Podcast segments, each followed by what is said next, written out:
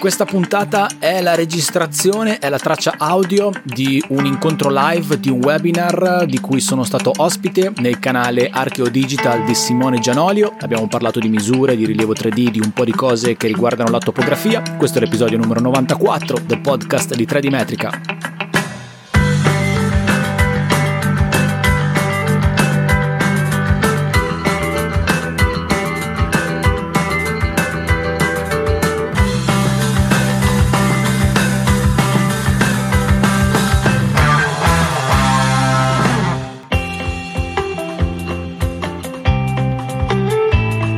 Giovedì 2 aprile 2020 l'Italia è nel pieno dell'emergenza coronavirus e online ci sono un sacco di iniziative, tecniche, webinar, incontri, live, discussioni.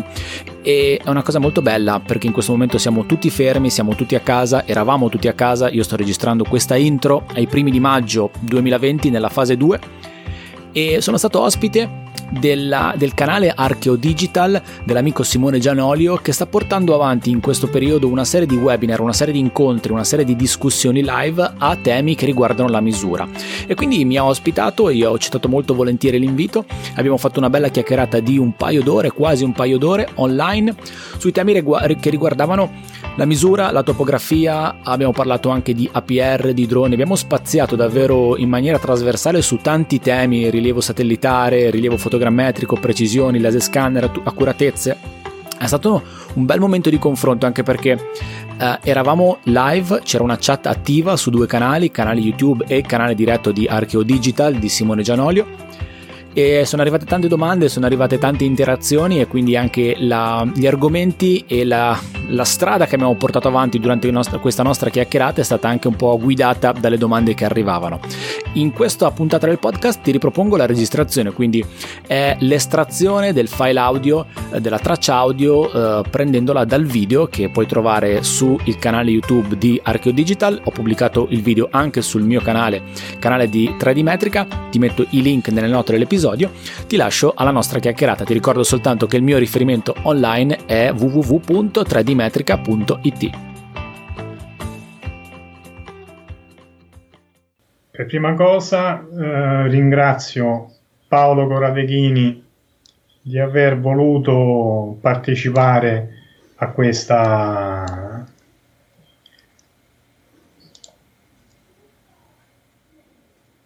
Scusate che ho un, un, ritorno nello streaming, perdonatemi che in qualche modo dovrò spegnere.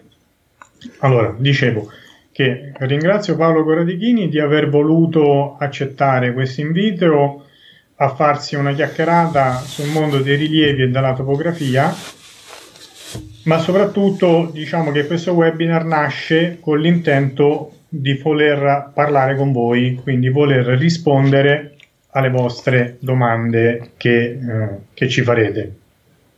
Ciao Simone, grazie a te per l'invito innanzitutto e ciao a tutti i presenti. Direi che eh, nel frattempo che collezioniamo qualche domanda, io non posso non fare a Paolo una domanda sullo stato attuale. Che cosa sta succedendo nel mondo italiano a causa del, del coronavirus, che naturalmente infligge anche la nostra, la nostra professione. Eh, beh, eh, il tema è decisamente caldo e stanno succedendo tante cose nel mondo italiano riguardo alla, alla pandemia di coronavirus.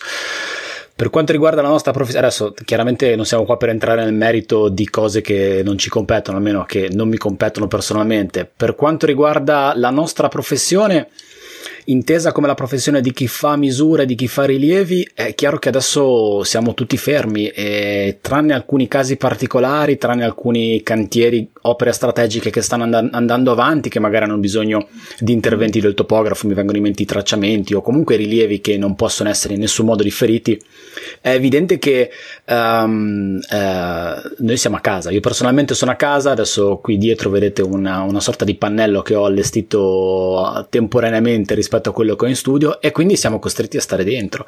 E questo ha delle chiaramente delle ripercussioni sul nostro lavoro perché non siamo fuori, quindi non, non stiamo lavorando. Ehm, possiamo impiegare questo tempo per fare dell'altro. Io personalmente, ad esempio, mi sono dedicato alla sistemazione del mio archivio digitale che in anni di disordine è totalmente il delirio e quindi lo sto investendo in questo. Però è chiaro che poi um, le cose quando ripartiranno, perché poi ripartiranno potranno non essere così semplici per tanti, eh, forse per tutti, potrebbe esserci una, una, super richiesta di rilievi perché magari si sono tutti fermati e hanno poi deciso di si deve ripartire, quindi devono tutti ripartire. Eh, potrebbe anche darsi di no, ci sono delle cose che riguardano la topografia che eh, credo che siano comunque fondamentali, per cui un rilievo è comunque la base per una progettazione, per uno studio, per una pianificazione, quindi per forza di cose io credo che questi dovranno essere fatti, ehm, ci sarà poi da chiedersi come verranno gestiti, come verranno visti, come verranno affrontati anche da un punto di vista della boh, banalmente, de, banalmente mica tanto dei, dei pagamenti, dei, dei prezzi, eh, delle risorse a disposizione. È abbastanza delicato questo momento. Eh, speriamo... Infatti, secondo me la, la, la paura e la problematica principale è che se ieri la torta era 100, facciamo conto che la torta è 100, ognuno si prendeva la sua fetta, magari chi se la prendeva più grande e chi se la prendeva più piccola. Ora la torta non è più 100 ma è 30, quindi non solo ci saranno meno persone, cioè meno fette di torta, ma quelle fette di torta costeranno anche meno. Per cui, per, per tornare a un tuo vecchio post, ad esempio, parlavi del prezzo di rilievo di un drone e facevi il caso de, di un tuo cliente, adesso non mi ricordo che prezzo gli facesti, diciamo 800 euro, e il cliente ti rispose ma io per 800 euro il drone me lo compro e il rilievo me lo faccio da solo. Ora il rischio sì. è che questa stessa risposta arrivi a, a, a 400 euro. Sì, eh, è vero, mh, mm, sono cose che, che sono capitate, eh, che capiteranno ancora. Beh, in tutta franchezza mi sento di dire che eh, a una persona che mi risponde per questa cifra il drone mi, me lo compro e il rilievo me me lo, faccio da solo, mi viene da rispondere fallo, anche perché alla fine certo. poi mh, mm, ne abbiamo parlato anche quando ci siamo visti, insomma sono argomenti che mi sono molto cari. Mm, un drone non è uno strumento di misura, co- così come non è una macchina fotografica, il drone porta in aria una macchina fotografica, c'è ben altro dietro una misura fotogrammetrica o dietro una misura laser scanner, sembra tutto abbastanza semplice, no? Quando vai in campo e vedi un professionista che lavora, fa volare un drone, mia figlia ha 11 anni, il drone lo fa volare forse anche meglio di me, eh, il laser scanner adesso non è il mio strumento, però comunque le scansioni si posiziona lo scanner, si avvia la scansione, sembra quasi che venga venga tutto quanto magicamente da sé, poi in realtà eh, c'è ben altro, quindi c'è tutta una cosa, una parte che è la, la verifica dei dati e la, la, la, parola di responsabilità che non è mai banale, però quello che hai detto tu è vero, ehm, la torta in termini di risorse economiche per forza di cose sarà, sarà più piccola. E ehm, non lo so bene cosa succederà. Eh, credo che, mm, non lo so, veramente è, è, un po' un'incognita per tutti, anche perché un momento del genere non l'abbiamo mai vissuto a livello globale, quindi eh, è anche difficile capire che cosa succederà dopo. Sicuramente eh, quello che mi auguro è che noi ci ricorderemo di questo momento anche banalmente per quello che stiamo facendo noi due adesso insieme ai, a tutte le persone che sono in chat che quindi ci permettono di ci, ci, seguono e quindi una comunicazione digitale, strumenti digitali, mi viene in mente il potenziamento della fibra per permettere delle, delle call uh, invece di spostare la macchina e dedicare del tempo al viaggio. Scusami se ti interrompo, per consentire alla gente di chiedere quella miseria che ci dà il governo invece di far crashare il sito dell'Inps. Così, Anche. detto proprio. Anche quello, ecco, quindi sono tutta una serie di um, aspetti legati te- alle tecnologie che, che, io spero che possano essere sempre guardati con uh, sempre più attenzione e più peso, perché sono assolutamente uh, fondamentali nel 2020, non, non credo che si possa prescindere da questo. Non lo so cosa succederà, okay. Eh, siamo pronti comunque alla fine. Noi diciamo topografi siamo abituati a stare fuori. Noi programmiamo una, una, live del genere, diciamo tra un paio di mesetti, eh, forse qualcosa in più su questa domanda potremo dirlo, ma insomma non lo sappiamo con precisione. Allora, io ehm, intanto saluto Mario, c'è anche Tiziano con noi il tuo buon amico Tiziano, eh, Daniele, Marco, Francesco, Filippo, Luca, Elia, Paco, altro Luca, altro Massimo e quindi insomma c'è, c'è parecchia gente online, ringraziamo tutti di nuovo. Allora, io ti, ti parto con la prima domanda, eh, che in ordine cronologico è quella di Paco, e dice: Vorrei chiedere un approfondimento sul tema relativo all'inquadramento di un rilievo GNSS sulla rete fondamentale geodetica IGM 95, ovvero materializzazione dei capisaldi a monte di un rilievo in modalità RTK. Mm. Uh, Bella domanda, siamo partiti botto. Siamo partiti veramente con un take violentissimo. Uh, forse uh, mi sono perso qual- qualche pezzo nella domanda, non ho capito bene a che cosa si riferisce, perché fa riferimento alla rete geodetica IGM95.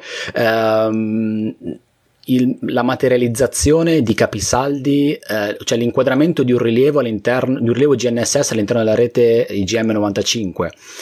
Um, se la domanda è così, vabbè, intanto dico uh, subito in live uh, Tiziano Cosso tappati le orecchie perché poi lui mi riprende sempre e su questi qua sono, questi sono i suoi temi, anzi se vuoi intervenire in chat... Uh, lo facciamo dare, intervenire al volo in diretta con una chiamata da remoto. esatto, lo chiamiamo da remoto. Beh, un rilievo GNSS però mi viene da dire che nel momento in cui um, il rilievo è un rilievo con tecnologie satellitari eh, si tratta poi di uh, intanto ha già fatto una distinzione in, in, chat parlando di rilievo RTK quindi vuol dire che in qualche modo c'è una connessione tra il rover in campo e la base.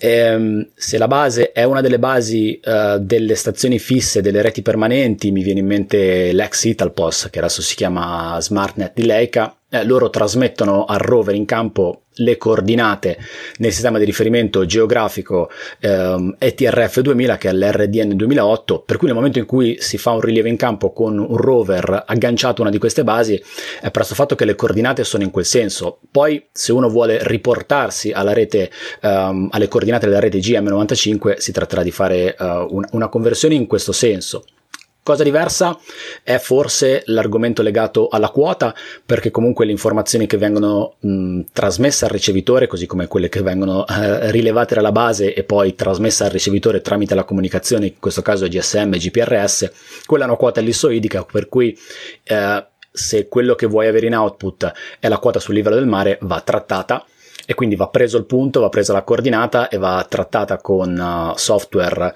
che ti permettono di fare il passaggio tra la quota ellissoidica registrata dal ricevitore e quella ortometrica che è quella sul livello del mare tramite una interpolazione e i grigliati che sono emessi dal, dall'IGM. In questo caso si deve fare questo passaggio in più però non so se ha risposto alla, mia, alla, alla domanda che è stata fatta in se, chat. Se Pago vuole dirci eh, esattamente che cosa intendeva, naturalmente basta che aggiunge un nuovo commento alla chat. Io posso dire una cosa, che eh, recentemente ho fatto il rilievo in una cava e c'era sul cucuzzolo della cava un caposaldo dell'IGM, tra l'altro eh, disegnato su una roccia e negli ultimi vent'anni su questa roccia c'è cresciuto l'ira, l'ira divina. Quindi già solo per trovare quel caposaldo eh, abbiamo fatto gli Indiana Jones della, della situazione. E in ogni caso, acquisendo le coordinate con un, uno Zenith 20, quindi nemmeno un, un ricevitore Geomax di ultimissima generazione, eh, i Zenith 20 sono stati sostituiti dagli Zenith 25 e recentemente dagli Zenith 40. Eppure il ritorno in termini di sovrapposizione cartografica, sovrapposizione GIS dell'acquisizione dei punti con le coordinate che fornisce eh, l'ICM è risultata assolutamente accurata. E anche per quanto riguarda l'altimetria, devo dire che i la correzione che facciamo dentro lo strumento, applicando quindi un, un datum prima e un, e un geoide direttamente nello strumento, non sarà al centimetro, eh, come giustamente ricordava Paolo, rispetto alla trasformazione tramite il grigliato. Però nella sovrapposizione delle quote con una normale CTR a 2000, è risultata assolutamente fedele. 184 metri dovevano essere e 184 metri abbiamo rilevato noi. Naturalmente parliamo di metri. Chi volesse andare a vedere 184 e 21 oppure 19, e allora lì, come insegna Paolo, il grigliato IGM diventa fondamentale. Tanto saluto in chat uh, fa Flavio Angoli, Zenith Solutions. Ciao Flavio. Scusa, ho fatto un attimo un saluto. Ti sembra un po' la trasmissione quando chiamavano a casa. Posso salutare? Vediamo se funziona questa cosa del send. No, live tra un minuto? No. No. È stato... è arrivato il send, doveva essere questo, doveva essere... no, nemmeno pensavo di riuscire a fare, di mandare la domanda della chat sulla live, ma eventualmente te la leggo. Tecnizert ci chiede che precisione si raggiunge tra realtà e immagine scannerizzata. Mm.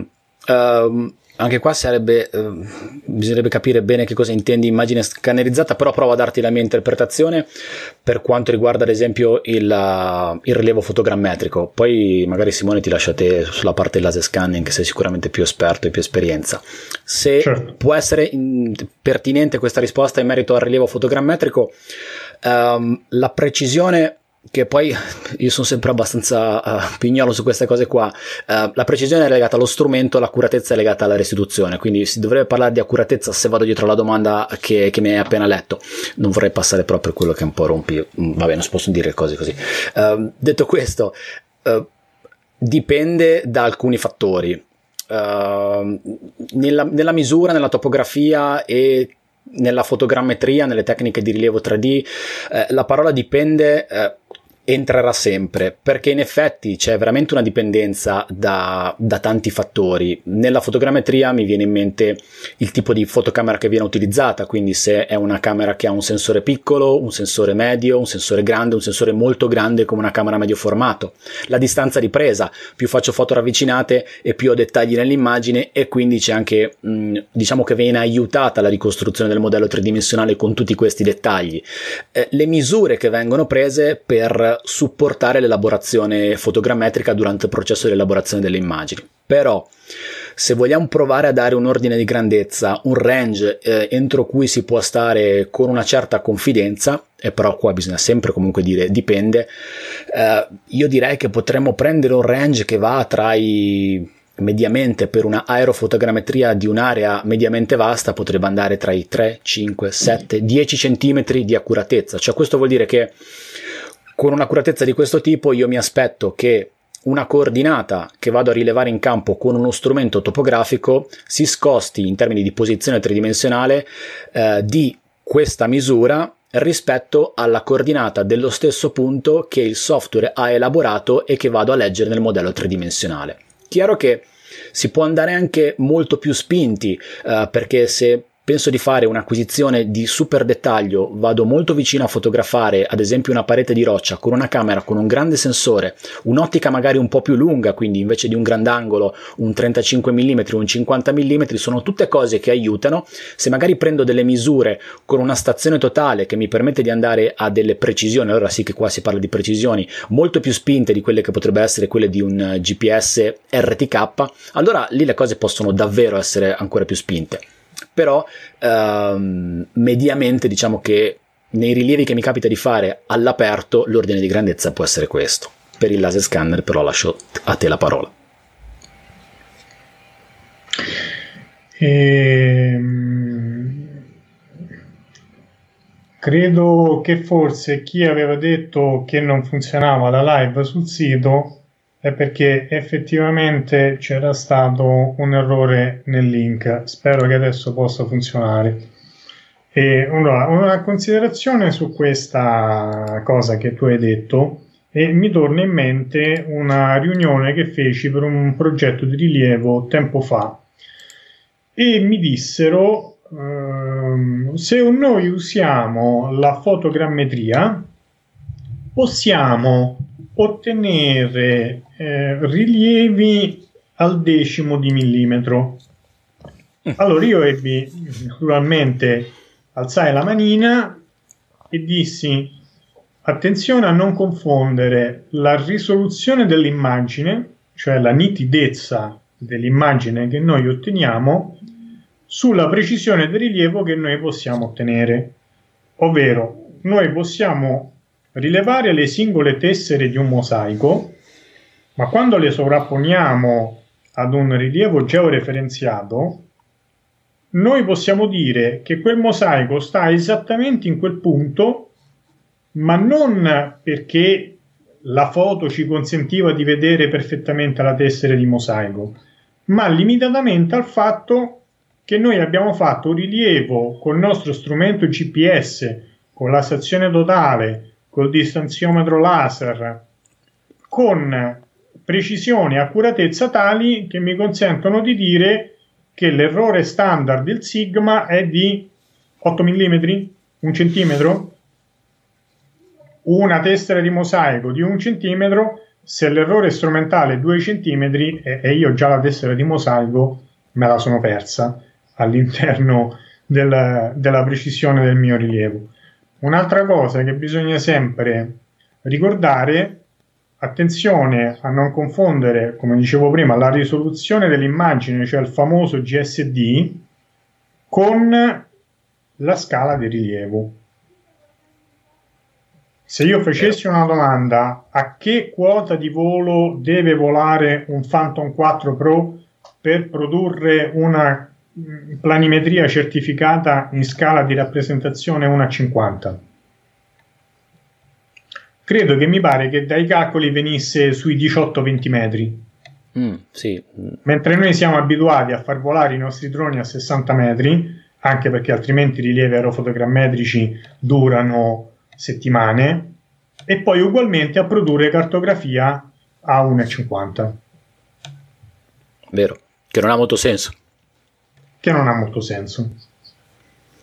Assolutamente vero è una, il, hai tirato fuori un altro argomento molto interessante per quanto riguarda la fotogrammetria, che è questo, questo parametro che è il GSD, che tanti lo confondono un po' con l'accuratezza che si può avere in output, no? Perché eh, il GSD è un calcolo che dipende, è un fattore che ti dice fondamentalmente quanto è grande un pixel dell'immagine se tu pensassi di avere questa immagine nella sua dimensione reale, la stendessi a terra come un lenzuolo e andassi a misurare il pixel con un righello e, e vedi quanto, quanto misura.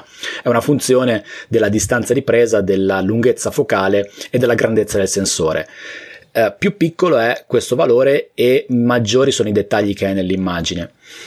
Un GSD però di un centimetro per pixel non vuol dire che ti darà un rilievo restituito con un'accuratezza di un centimetro sulla posizione tridimensionale. Intanto perché ci sono una sorta di Um, questa, questa, sorta di, di, dato va scalato e generalmente c'è un fattore, io ho visto che più o meno siamo sul 2-3 volte se però le misure che prendi vanno bene, perché se hai un rilievo super spinto, uh, anche minore di un centimetro pixel come GSD, ma per qualche motivo le tue misure hanno un'incertezza, una, una, una precisione di eh, 10 cm su ogni punto, ecco che tutto il tuo rilievo si va a far benedire in termini di, quella, di quel fattore spinto che è il tuo GSD perché ti manca l'appoggio delle misure. Sono due cose che eh, sono indissolubili, no? a volte um, la fotogrammetria per la topografia è una cosa che deve essere necessariamente legata alla topografia, non si può pensare di fare fotogrammetria senza prendere delle misure che ti permettano di sostenere il modello. Questo giusto perché certo. hai parlato di GSD. Sì, tra l'altro non bisogna mai dimenticare che sono due parametri, come diceva Paolo, indiscindibili, anche perché se io ho una precisione strumentale di 5, mm, di 5 cm e un GSD di 3 cm, non potremo mai dire che avremo una precisione di 3 cm ma di 5 mm di 5 cm, ma vale naturalmente anche al contrario. Certo. Cioè, se ho un rilievo strumentale a 3 cm, ma un GSD a 5 cm, io, proprio perché non sono in grado di discriminare sul, sulle mie fotografie un, un dettaglio più piccolo di 5 cm, comunque la mia precisione non sarà di 3 cm come dice lo strumento, ma di 5 cm come dice il GSD. Cioè la precisione è il valore più alto di questi due dati sostanzialmente. Eh sì, è come se tu facessi una fotografia di, di una, ad esempio, mi viene da dire un, un, piazzale dove c'era la ghiaia, no? E tu fai una fotografia molto ravvicinata e nella fotografia riesci a vedere singolarmente, belli distinti, ciascuno di questi elementi eh, della ghiaia, no? Ciascuno di questi granelli. Se la stessa fotografia tu la facessi da molto in alto, eh, ecco che eh, zoom, zoom, zoom, no? nella foto poi i granelli di ghiaia non li vedi e quindi come fai poi a ricostruirli dopo se non hai questa informazione? Nelle immagini. La fotogrammetria parte tutto dalle immagini, per cui la base è avere delle buone immagini. Esattamente. E un'altra considerazione che si può fare in questo senso è che non vale dire allora io mi prendo la stazione totale che ha una precisione anche, anche di 2 mm se sono molto bravo a usare una stazione totale e se ho eh, una stazione totale particolarmente spinta in termini di, di gradi angolari, e però poi georeferenzio rilievo la stazione totale con appunto ricevitore GNSS, che però ha una precisione di 2 cm.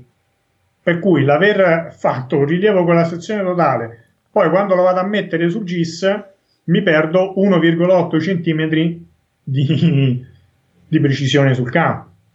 A meno che non si decide di, di prendere uno Zenith 16 o uno Zenith 40 per parlare eh, di Geomax, visto che sia io che Paolo siamo due Geomaxari, che grazie alle nuove tecnologie sul QLOC ed altri, eh, QLOC Pro, PPP, eccetera, eccetera, consentono di raggiungere precisioni nell'ordine degli 8 mm, anche con un ricevitore GNSS.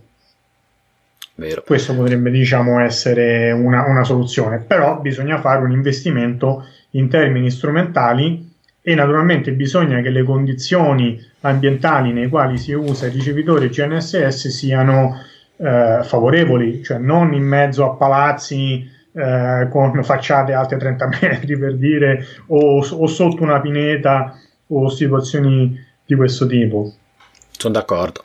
Ma mi viene da dire anche un altro caso, eh, visto che prima la domanda era relativa al ricevitore RTK. Ehm, se uno ha dei problemi di ricezione, sa che in una zona ha dei problemi di GPRS, banal, banalmente mica tanto perché serve un altro strumento, però si va con un altro strumento e quindi si fa il base rover. E magari uno vuole, essere, vuole evitarsi di fare un, un qualche post processing dopo, uh, a me è capitato di fare, quindi prendi una posizione di un punto che diventerà la tua base, la prendi in un punto magari dove c'è una connessione GPRS, nelle altre parti del rilievo non ce l'avrai, in quel punto fissi una posizione, magari il tuo ricevitore ti dà una posizione, una precisione sulla posizione di um, abbastanza tipica di un RTK che potrebbe essere 2-3 cm sulla quota poi però quando passi al sistema base rover, dove base rover non dialogano più in modalità GSM o GPRS, ma dialogano con un modulo radio, vedi che la precisione dei punti che batti con il rover, rover riferita a quella base magari ti si abbassa drasticamente, ti arriva anche a un centimetro ma la precisione del punto che hai rilevato non è un centimetro perché la base si porta dietro un'indecisione sulla misura di 2-3 centimetri su ogni punto che rilevi, per cui non puoi dire che ogni punto è battuto con una precisione di un centimetro, perché a monte c'è un errore che è quello della base. Esattamente. E tra l'altro qui Tiziano potrebbe bacchettarci correttamente perché nemmeno io tutte le volte spesso faccio caso alla baseline tra il mio RTK e la base a cui si collega.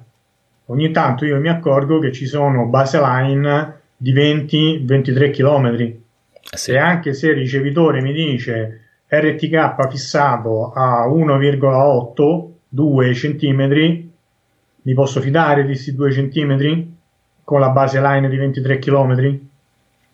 E anche questo è un bel argomento. Eh, adesso le, le, basi stanno diventando, secondo me, abbastanza più performanti anche in termini di copertura del, del territorio nazionale.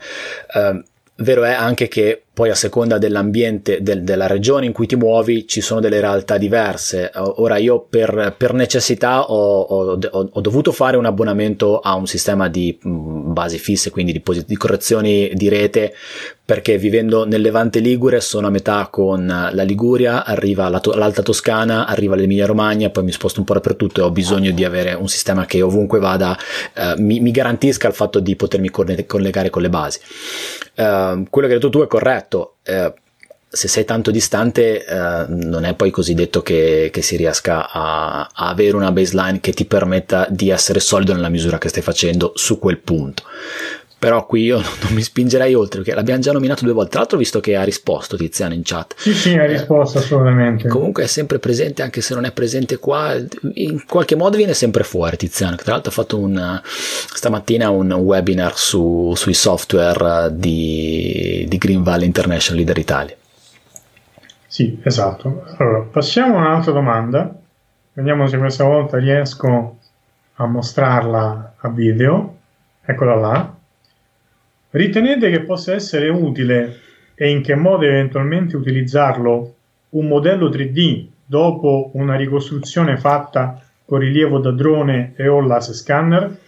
Attenzione, diciamo, è sbagliato il termine ricostruzione perché tu con il drone e laser scanner acquisisci il dato, non è che ricostruisci quello che non c'è. Esatto, hai detto bene. Eh, la fotogrammetria ti permette di ricostruire un dato tridimensionale. Il laser scanning acquisisce la posizione di punti nello spazio che è circostante al, allo scanner nella loro posizione tridimensionale XYZ.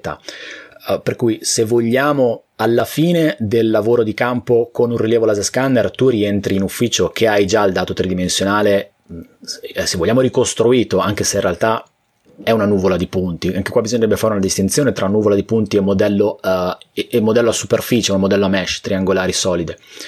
La fotogrammetria invece ti, ti, ti, richiede che una volta che tu rientri in ufficio, a casa o dove sei, devi prendere i dati che hai rilevato in campo, devi prendere le immagini, devi prendere le misure, le devi un po' mescolare insieme dentro questi software, adesso uso dei termini abbastanza semplicistici, per tirare fuori il modello tridimensionale. Il punto di arrivo è, è simile, nel senso è lo stesso, poi è lo stesso non è una parola corretta, però si tratta sempre di nuvole di punti. Poi da qui la nuvola di punti può essere utilizzata per fare un modello tridimensionale che invece di essere un, un, modello ad elementi discreti, quindi punti nello spazio tridimensionale, ma se tu ci zoomi dentro a un certo punto li buchi e passi oltre, puoi utilizzarli per costruire una mesh. Quindi prendi tutti i punti, i punti diventano un, um, dei vertici di triangoli che ti creano una superficie e a questo punto qui non hai più un elemento discreto ma è un elemento continuo. Per esempio la mesh viene utilizzata per fare calcoli di superfici, per, perché se tu fai una, una, misura di una superficie su software che ti gestiscono le nuvole di punti,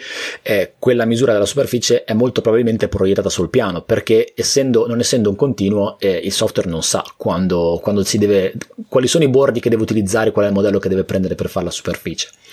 Per quanto riguarda la domanda um, rientrare o non rientrare, mi viene da dire ci potrebbe essere la, um, i, i, software che, che ti permettono di gestire il dato tridimensionale.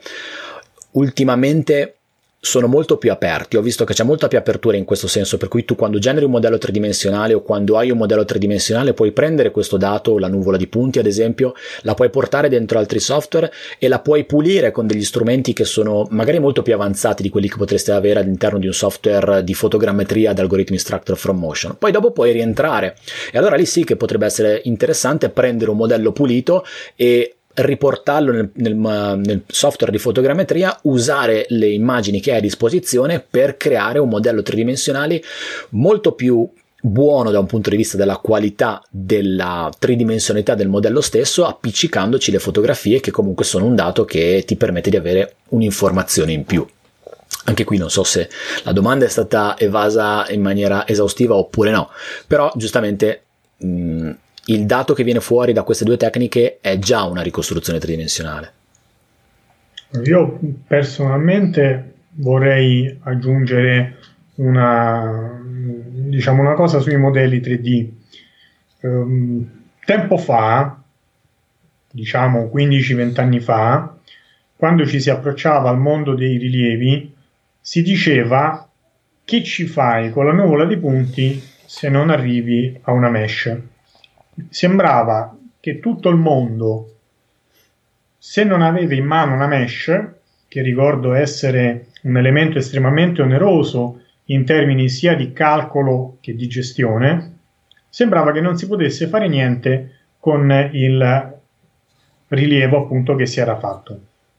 Da un po' di anni a questa parte devo dire che si è capito che la nuvola di punti per lo più contiene già tutti i dati che normalmente servono nell'ambito di un rilievo. Quasi tutti i software già consentono di ottenere dalla nuvola di punti tutto quello che serve, ad esempio un DEM, dal DEM puoi ottenere le curve di livello. Se devi ottenere dei profili, li puoi già ottenere dalla nuvola di punti. Se invece devi passare al BIM, e quindi il concetto di rilievo aerofotogrammetrico o laser scanner finalizzato al BIM, che ricordo dal 2025 sarà obbligatorio per tutti gli appalti pubblici, indipendentemente dall'importo, in realtà lì non devi uscire con una mesh perché è già il software BIM che prende la nuvola di punti e la trasforma in elementi finiti.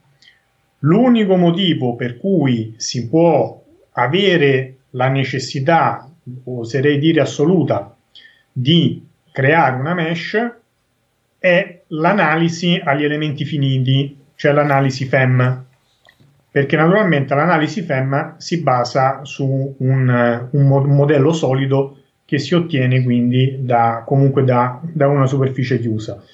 E a me, ad esempio, è capitato eh, per alcuni studi di architettura di fare dei rilievi con laser scanner, però loro con la nuvola di punti non sapevano che farci perché il loro problema era appunto l'analisi FEM del costruito, quindi il rilievo as built per fare poi l'analisi del costruito. Fantastico. Sei entrato in un campo minato, è eh, BIM, lo sai. Che è... Eh, il BIM è drammatico e, mh, purtroppo non so se ci stiamo avvicinando correttamente a questo mondo nel senso che se vai a prendere UK, l'Inghilterra, lì hanno già tutti i load standardizzati, ma da anni. In Italia credo che se i load siano stati standardizzati lo hanno fatto qualche mese prima del, del, della fine del 2019, credo forse a settembre-ottobre, sempre ammesso che, che siano stati Ehm, messi appunto nero su bianco, cosa che però io non essendo un BIM specialist non, non ci posso mettere la mano sul fuoco eh, io neanche, quindi noi, noi, arriviamo a dare il dato che viene utilizzato no? da, da, chi poi progetterà, da chi utilizzerà, da chi farà BIM e quindi io esatto. um, faccio proprio outing in questo senso, sono purtroppo ahimè un po' indietro rispetto a questa tematica e vorrei approfondirla, anzi approfitterò di questo periodo per approfondirla molto perché um, non l'ho mai approfondita nel dettaglio, non, non dovendomene occupare in termini di progettazione, in termini di pianificazione, in termini di confronto con le pubbliche amministrazioni che poi saranno le prime che dovranno poi dare via questo effetto volano che sarà quello necessario a far girare effettivamente poi il BIM in Italia. Credo che il BIM prima di tutto debba essere un modo di pensare un progetto, un modo di pensare un'opera, un modo di pensare un programma, quindi deve essere ancora prima di una, una, serie di attività che tecnicamente devono essere fatte, deve essere un cambio di paradigma nell'approccio all'opera e poi alla fine credo che le cose verranno da sé, però ripeto, io faccio un passo di lato perché veramente non è un settore di cui, di cui conosco molto bene le cose, quindi non vorrei, non vorrei dire. E comunque Miguel in chat ci scrive che non ci siamo ancora allo standard, quindi io mi fido Ciao, e Michael. devo dire che la situazione allora, eh, domanda di Paco, la mandiamo in grafica, vediamo se arriva. Un rilievo satellitare in RTK collegato a Italpos, quindi un RTK con Italpos che però adesso è SmartNet, ha bisogno di un inquadramento ai fini della georeferenziazione? Ma mi viene da dire che è già georeferenziato, nel senso che...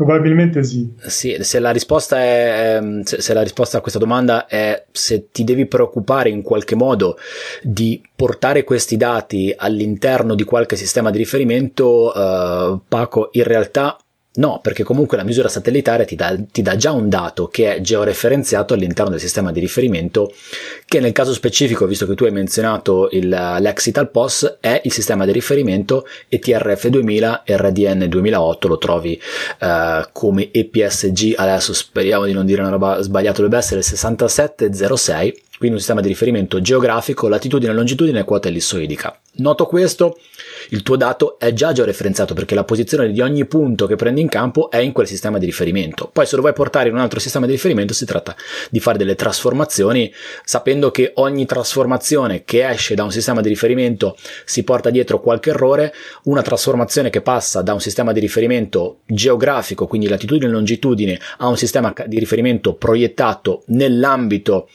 uh, dello stesso datum, adesso non entriamo troppo nel dettaglio di cosa sono i datum, certo. ecco che è una, una, è una, formulazione matematica e quindi uh, gli errori sono estremamente limitati. Spero Tra l'altro che... credo che il 6706 sia quello del DM 2011, quello ufficiale dello Stato italiano, sì. che però non usa nessuno. Cioè se tu vai sul portale cartografico nazionale non c'è un solo dato in 6706. Ah beh, qui potremmo aprire... E, e gli 07 e gli 08 che sono naturalmente quelli a seconda del fuso orario, credo che il 6708 sia quello centrale dello Stato. Allora, il 6707 è quello, eh, diciamo, potrebbe essere il fuso, diciamolo ovest. Eh, io nella mia zona lavoro 6707, mi è capitato di fare un rilievo Pescara-Abruzzo, lì era 6708, quindi sono le proiezioni. E allora lo 006 è quello centrale con tutta, con tutta la nazione, 0708 è quello fuso est, fuso ovest. Proiettati. Vabbè, qui potremmo aprire, aprire un capitolo enorme sui database e i sistemi di riferimento. Hai citato giustamente un decreto ministeriale del 2011 che dice che il vecchio sistema di riferimento mh, Roma 40, proiettato Gauss-Boaga, eh, de- doveva andare in pensione nel 2011 e eh, le varie amministrazioni che sono poi coloro che sono deputati di aggiornare, di gestire i dati eh, territoriali avrebbero dovuto aggiornare i propri dati e fornire in output dati nel nuovo sistema di riferimento che è appunto l'ETRF 2000.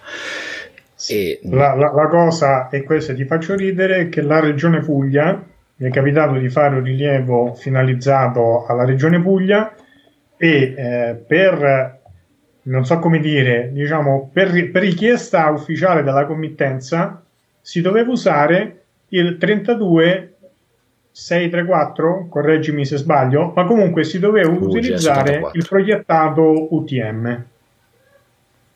Sì, capita di, di, avere anche queste richieste. Mi è capitato di fare un lavoro in Piemonte che mi... Cioè, è lo Stato che dopo il decreto ministeriale del 2011, a distanza di 8 anni, di 9 anni, ancora ti chiede l'UTM. Beh, se vai a ispezionare qualche database cartografico, qualche geoportale, qualche WebGIS, eh, i dati che, che, trovi in termini di coordinate, se lo vai a interrogare con lo strumento della, della I, quindi le informazioni, le coordinate che trovi sono ancora a Roma 40. E, è ancora utilizzato tanto quindi a, a me capita spesso di, di avere richieste di output in Roma 40 non è un problema, eh, alla fine si tratta di passare da un sistema all'altro, eh, eh, c'è qualche errore, no? Però alla fine sono errori che nell'ambito di un rilievo che non sia un monitoraggio, attenzione, stiamo parlando di cose che non sono monitoraggio, che deve andare a misurare cose davvero spinte, le riesce a gestire, però è chiaro che la scia dovrebbe essere quella di andare verso un nuovo sistema di riferimento e quindi il primo input dovrebbe arrivare da chi questo sistema lo utilizza nei propri geodatabase e nei geoportali, nei WebGIS. Certo. Allora, io mi giro perché ho da, da quest'altra parte ho il sito internet e quindi le domande dal sito internet. Allora, leggo un rilievo base rover in modalità RTK con radio in realtà naturalmente eh, il rover non è in RTK perché se è in base rover il rover non è in RTK Non ritengo che l'errore si ripercuota su tutti gli altri punti, in quanto l'errore è della base di 2 cm, mentre il rover conserva la precisione del momento. Non credo che funzioni proprio così. Allora, se si assumesse che la base Uh, se, se, assumiamo la base di precisione uh, certa, quindi uh, non mettiamo in discussione la precisione della misura della coordinata della base, e allora è corretto, nel senso io vado in giro con il mio rover in collegamento radio e la precisione che leggo è quella. Però in realtà se la base è affetta da un errore, se la posizione della base è affetta dall'errore, noi non lo vediamo quando siamo in campo, ma quello che registriamo e leggiamo sul nostro controller, quel un centimetro mettiamo rispetto all'esempio che ho fatto prima, in realtà gli va aggiunto l'incertezza della base. Quando si fa una misura che ha una certa incertezza, spiegandola veramente brutalmente, immaginiamo di avere un cerchio e um, al centro del cerchio ci mettiamo il punto dove, fo- dove dovrebbe essere in maniera uh, certa. Il raggio di questo cerchio è un, il raggio di incertezza, questo si chiama cerchio di incertezza, in realtà è l'ellisse di incertezza, quindi il punto in realtà può ballare all'interno di questo centro. Ma noi non sappiamo dove va quel punto lì, per cui ogni volta che facciamo una misura, la base che ha questa incertezza dietro potrebbe ballare e di fatto balla statisticamente dentro questo cerchio e quindi si, si porta dietro un'influenza anche la misura della, um, influenza anche la misura del rover che poi la misura di quel momento è quella in effetti che leggiamo sul controller ma la misura di cui dobbiamo tenere conto la precisione di cui dobbiamo tenere conto quando trattiamo il dato è quella che in realtà è influenzata anche dalla base. Anche perché tra l'altro la posizione del rover è determinata rispetto alla posizione della base con collegamento radio, perché il rover in quel caso serve semplicemente a chiudere la triangolazione satelliti, base, rover, cosa che tu invece di fare con Italpos, Rete Lazio o quello che sia, lo fai con la tua base, soprattutto se non hai un, un segnale in trip a cui poterti collegare. Per cui se comunque la base è spostata di 10 cm, eh, ecco, tu hai un punto che ti balla nell'ambito di quei 10 cm di incertezza e quindi tutte le misure che vai a prendere con rover sono comunque affette dal fatto che un vertice del triangolo si sposta. Poi tra poco Tiziano scende a Roma e ci picchia, cioè a me soprattutto Vedo in chat che sta già rispondendo lui automaticamente in autonomia, per cui andiamo, vai, via, vai Tiziano, sei il terzo, il terzo ospite. Sì, ma magari la prossima live la facciamo proprio con Tiziano, se lui vuole, e te tratteremo nello specifico di, di GNSS. GNSS. Allora, nel caso di rilievi aerofotogrammetrici con drone in prossimità di specchi d'acqua, mm. ci sono dei particolari accorgimenti da tenere? L'acqua. L'acqua, l'acqua, eh, l'acqua non è... L'acqua è un nemico della fotogrammetria, ma è anche un nemico della, mm, del laser scanning.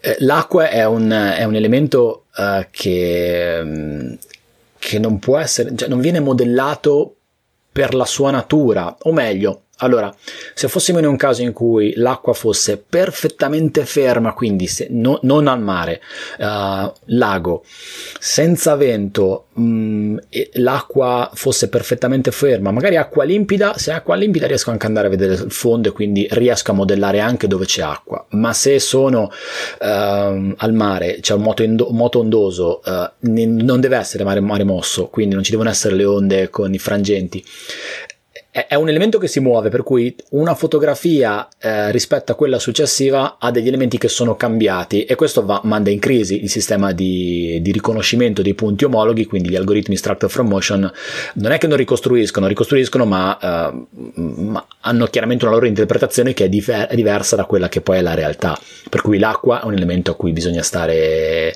attenti, cioè un rilievo fotogrammetrico sull'acqua può andare bene nel momento in cui il tuo scopo è quello di, ad esempio, modellare la riva. A me è capitato di fare un rilievo fotogrammetrico lungo le rive del Po, lo scopo era quello di modellare la riva, quindi un, controllare l'erosione spondale, e non era un problema il fatto che il modello tridimensionale in corrispondenza dell'acqua non fosse buono, poi non era quello il dato che volevo tirar fuori, però è, è, è l'acqua un po' un nemico della, della, fotogrammetria in questo senso, anche se in realtà in alcuni casi ho verificato che con acqua ferma, acqua limpida e un fondo eh, ghiaioso o ciottoloso, la fotogrammetria riesce a dare con un po' di confidenza per i primissimi metri, mm, i primissimi metri, un metro, un metro e mezzo, riesce a dare anche informazioni sulla batimetria, ma perché l'acqua è come se fosse una sorta di, di filtro. Allora in quel caso potrebbe essere interessante mettere un filtro polarizzatore sulla sull'ottica che aumenta ancora di più, aiuta ancora di più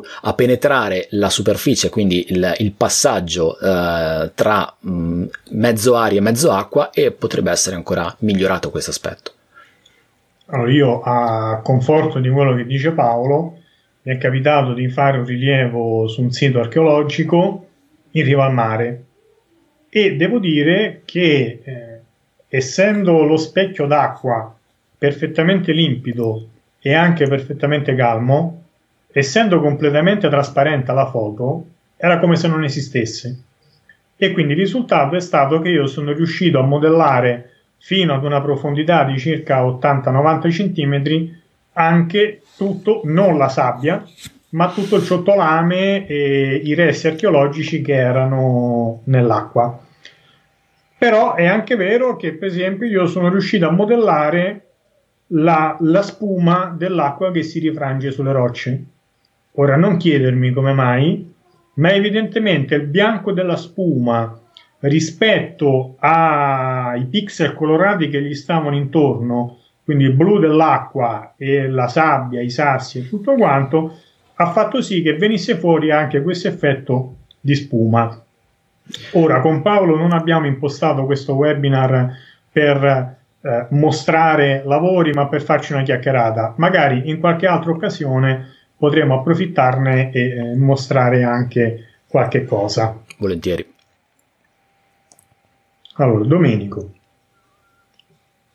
Per ricavare un DTM, tenuto conto che nell'area vi sono elementi che impediscono la visione del terreno, come operate in fase di restituzione? Eh, classificazione della nuvola di punti. Sì. Eh, quello che è, è sopra terra viene tagliato, viene in qualche modo eliminato, filtrato via e a meno che non rimangano buchi chilometrici il software bene o male riesce a interpolare e, e quindi comunque a restituirti un DTM corretto. Sì, anche qui, eh, intanto ti saluto, ciao Domenico, eh, anche qui um, c'è un grande dipende da dire, dipende, dipende dalla, da, da, che cosa hai rilevato e da che cosa hai modellato dipende da che tipo di acquisizione fotografica hai fatto in campo. Sto parlando di fotogrammetria. Laser scanner è, è diverso e qui mi viene da, da dire che in questo caso si, si, dovrebbe forse parlare di più o è più opportuno parlare di leader da drone visto che forse la tua domanda Domenico era riferita a un sorvolo quindi un'acquisizione di dati dall'alto comunque per il dato fotogrammetrico eh, ci sono tanti dipende chiaro è che ehm, se hai un bosco abbastanza fitto fai un volo con eh, una PR, con una camera nadirale, quindi che guarda verso il basso, e fai delle fotografie alle chiome degli alberi, in output io mi aspetterei di avere niente, a meno che non sono molto fortunato in qualche punto ho qualche buco e un minimo di punti riesce ad andare a terra, ma io non ci farei molto affidamento perché poi, come dicevi tu, Simone, alla fine bisogna interpolare questi dati. I dati sono interpolati bene quando um, intorno al buco, perché interpolare vuol dire riempire un buco fondament- fondamentalmente prendendo l'informazione da quello che c'è intorno. L'interpolazione è solida quando intorno al buco c'è del dato. Se tu fai un buco gigante e hai qualche dato sporadico qua e là, eh, c'è poco da interpolare. Se invece l'acquisizione, eh, o meglio, la scena che hai rilevato è una scena dove il, uh, o per natura della vegetazione, mi viene in mente ad esempio il faggio in inverno. Il faggio in inverno è una pianta che intanto è spoglia, non ha vegetazione e il faggio non fa nascere sottobosco, per cui il faggio in inverno mi è capitato di avere un, un, ottimo riscontro in termini di classificazione automatica di una nuvola di punti fotogrammetrica di una faggeta. Gli ulivi sono abbastanza radi e quindi riesce ad arrivare a terra. Ci sono una serie di algoritmi di classificazione automatica, ci sono una serie di software uh, che ti permettono di fare una classificazione automatica su una base di un algoritmo che si chiama, alcuni di questi algoritmi si chiamano CSF, mh, mm, non entriamo troppo nel dettaglio, però lavorano come una sorta di, uh, di filtro passa bassa che prende in rassegna tutta la nuvola e cerca di capire cosa è terreno e cosa no. Un'altra opzione dipende dalla complessità della nuvola, potrebbe essere quella di affettare la nuvola di punti in sezioni e poi manualmente, guardando la sezione è molto più facile capire che cosa è terreno e che cosa no, eh, togliere gli elementi che, sono, che non sono terreno, quindi che sono la vegetazione, ma anche ad esempio i fabbricati o delle macchine parcheggiate. E a quel punto ti rimarrà dopo, dopo tutto questo processo una nuvola di punti con dei buchi e allora puoi fare un'interpolazione. Però c'è sempre questo grande dipende perché mm, la fotogrammetria è una tecnica passiva, per cui le informazioni che riesci a ricostruire sono quelle che vengono lette nelle immagini. Se nell'immagine il dato del terreno è scarso, io mi aspetto di avere un dato scarso anche nell'elaborazione tridimensionale. Christian, stampare in 3D un rilievo aerofotogrammetrico o immagino la scanner può essere utile? Dipende da quello prendo che ci devi cosa, fare. Allora, prendo una cosa. Vai, vai, vai Paolo. Dipende da quello che ci devi fare. Cioè noi dobbiamo sempre partire dall'idea che quando noi facciamo un rilievo, quel rilievo deve essere finalizzato a qualche cosa. Nessuno di noi fa un rilievo perché ci piace andare a fare rilievi, cioè ci piace anche fare rilievi, ma in genere c'è sempre un committente che ci dice a me serve questo palazzo perché devo fare un progetto di ristrutturazione, di restauro, di manutenzione, devo cambiare la destinazione d'uso, devo aggiungere un balcone, che ne so, dico un po' a caso. Per cui la, la stampa in 3D dell'as built può essere utile a me, visto che faccio l'archeologo, viene dire nei musei. Quindi in qualche cosa dove io devo mostrare, tenendo conto che alcune delle più grandi opere museali sono probabilmente le ricostruzioni 3D della Roma di, di Gismondi, conservate al Museo della Civiltà Romana, che credo purtroppo sia ancora chiuso dopo tanti anni. E quelle sono cose che se tu le vedi, le vedi in 3D e allora ti rendi conto, soprattutto per chi non è dentro la materia, che cosa, di, che, di che cosa si sta parlando. E quindi all'interno di un museo poter vedere stampato in 3D un sito archeologico che magari si trova a 10 o 20 km potrebbe aiutare l'istituzione museale a calare all'interno di un contesto territoriale che diventa visibile al visitatore quello che viene mostrato all'interno delle vetrine. Altrimenti, onestamente, eh, io mm, non trovo il motivo dello spendere a volte anche tanti soldi, t- eh, tanti, tanti soldi, scusate, per stampare un, modello 3D che se è stato generato è stato per lavorarci sopra e produrre qualcosa di diverso. In genere lo fanno gli architetti, ma il pro- stampano il progetto finito per poterlo presentare, ma quella presentazione ha la stessa finalità che ti dicevo prima per quanto riguarda il museo. Sì, sono, io sono totalmente d'accordo con te. Credo che ai fini topografici ai fini della misura la stampa tridimensionale eh, non sia molto rilevante, anche perché alla fine noi dobbiamo, come topografi, e anche chi riceve questo, il dato che diamo noi deve andare a indagare eh, le misure, le coordinate dei punti. Però è anche vero che da un punto di vista um, didattico, divulgativo, di accessibilità, di riproduzione di, di beni culturali, è secondo me molto interessante. Adesso uh, non, so, non so se si vede questo, vediamo se riesco a farlo vedere in camera senza bruciarlo troppo. Si vede niente Ah, ok, così forse si vede. Questo è un modello sì. tridimensionale che eh, mi è arrivato oggi, me l'ha, me l'ha, mandato un amico Sandro Marano che ehm, settimana scorsa ho scritto un post su LinkedIn dove facevo riferimento alla modellazione tridimensionale per creare una sorta di archivio digitale dei beni, ehm, dei beni testimoniali, del patrimonio culturale che abbiamo in Italia e uh, Sandro mi ha detto ah, mi piacerebbe fare la stampa di quella fortezza che vedo mandami il modello me l'ha stampato. E quando ho visto questo modello mi è venuta in mente eh, una possibilità a livello didattico anche soltanto ad esempio per uh, la fruizione di un patrimonio del genere uh, per persone che ad esempio sono o non vedenti o ipovedenti. Tra l'altro c'è proprio scritto il post su LinkedIn oggi. Eh, però va proprio dietro quello che dicevi tu Simone nel senso che nell'ambito uh, della um, patrimonio culturale, didattica, accessibilità, beni museali, secondo me è molto interessante, anche per avere una sorta di archivio scalato in piccolo del nostro patrimonio. Ai fini topografici mi viene da dire non tanto, se non per il fatto che magari qualche cliente potrebbe essere potrebbe avere piacere di avere un modello tridimensionale magari di, del lavoro che ti ha fatto fare in alcuni casi mi vengono in mente ad esempio le cave qua vicino a casa mia che sono le cave di Carrara, le vedo dalla mia finestra, abito nel Levante Ligure, per cui sono, lavoro spesso nelle cave di Carrara, ci sono alcuni um, proprietari, in realtà non sono proprietari, coloro che detengono le concessioni che hanno le cave, cioè le cave per loro sono un po' come dei, dei figli e quindi un modello tridimensionale mi è capitato di dare un modello tridimensionale stampato 3D della cava e questi erano contentissimi, però diciamo che non ci fanno topografia Immagino. sopra. Allora, io ho eh, due, due, esempi. La stampa 3D è, come dicevo prima, l'equivalente del, del, delle riproduzioni che si fanno per i musei.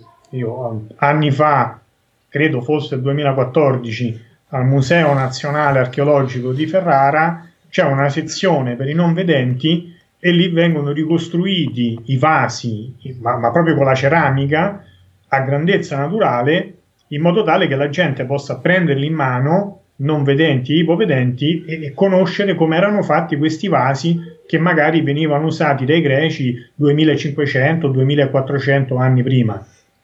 Un'altra situazione a cui io invece ho collaborato direttamente è stata ad esempio la mostra Spaerco del, del sito archeologico di Ercolano fatta nel 2018. Si voleva fare una mostra riposizionando i reperti archeologici all'interno degli ambienti, non potendo per ovvi motivi riposizionare i reperti antichi, anche perché alcuni erano anche in qualche modo danneggiati, a, noi ci hanno chiesto di fare la stampa 3D, per cui noi abbiamo fatto in quel caso rilievo archeologico, non aerofotogrammetrico ma, o fotogrammetrico, ma con tecniche tradizionali, anche perché c'erano pinzette, c'erano pettini, c'erano delle cose veramente minuscole e poi le abbiamo stampate in 3D e allora quelle sì possono essere messe in giro per il sito archeologico e fatte vedere ai visitatori se qualcuno se ne intasca qualcuna hai perso 6-7 euro di stampa certo, al massimo. certo. Flavio che ho spedito ma che ho perso. Per quanto riguarda Roma 40, esiste ancora la necessità di materializzare su cartografia dello Stato la posizione dei beni. Ma come definire un vincolo sul territorio senza cartografia? Mm, mi viene da dire che uh, la misura, ad esempio, la cartografia comunque esiste, quindi il riferimento cartografico mh, mm, c'è ancora.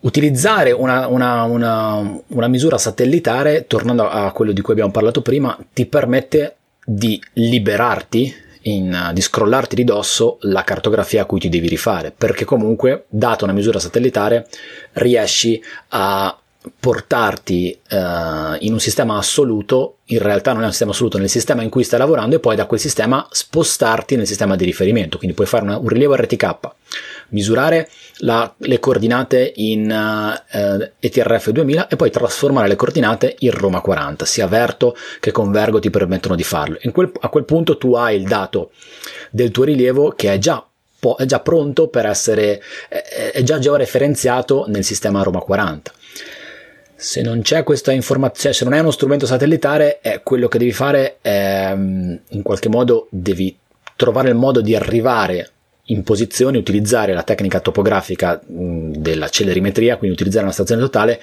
però lì devi avere delle coordinate, quindi devi partire da dei vertici, da dei punti, da dei capisaldi di coordinate note e poi andare nella zona del tuo rilievo e portarti i punti nel sistema di riferimento che poi vuoi trattare è sicuramente più lungo, eh, non è per niente banale, eh, specie, specie, quando le reti eh, di capisaldi non te le sei fatte tu, ma magari ti devi appoggiare a qualcosa che c'è intorno, per non parlare da, di, di, dei, dei, vertici del sistema catastale che non conosco, quindi chiudo qua l'argomento catasto.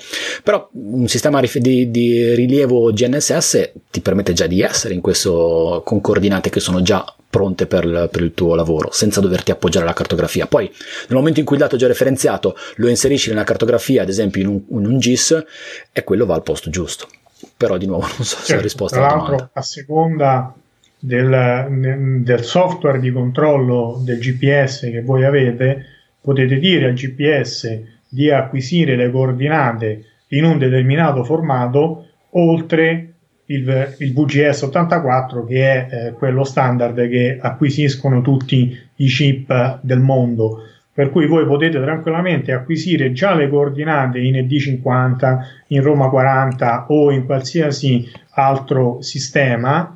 Il problema è lì è che la conversione la sta facendo in quel momento lo strumento rispetto al VGS 84. Quanto poi questa correzione sia sovrapponibile a quella che si fa con un grigliato dell'IGM, quindi una precisione che se già una conversione che sai già essere sicura, della quale ti puoi fidare, credo che su questo se ne possa discutere. Sono d'accordo, sono d'accordo, ho trovato degli scarti anche abbastanza importanti. Chiaramente non um, non assolutamente utilizzabili per scopi topografici. Poi anche lì, qua mi chiamano in chat, Paolo dipende con Radeghini, anche qui dipende. Esattamente. Comunque, ma rispondo allora. a Marco, sì, avevo una stampante 3D, eh, però non è che mi ci sia dedicato molto. Eh, buoni propositi per la ripresa delle attività. Sulle stampanti 3D bisogna sempre ricordarsi dimensione dell'ugello, dimensione del piatto di stampa e materiale di stampa perché non tutti i modelli possono essere stampati da tutte le stampanti 3D. Se stampati in gesso, se stampati in PLA o se stampati in resina, sono tre modelli diversi che voi dovete fare. Quindi diciamo potremmo fare webinar di 6-7 ore anche su come arrivare alla stampa 3D. Allora, eh, qualche altra domanda al volo e intanto ci avviamo pure alla conclusione. Mi sto approcciando alla fotogrammetria terrestre utilizzando una Osmo Pocket montata su un'asta. Qualche consiglio sull'operatività per ottenere un buon set fotografico?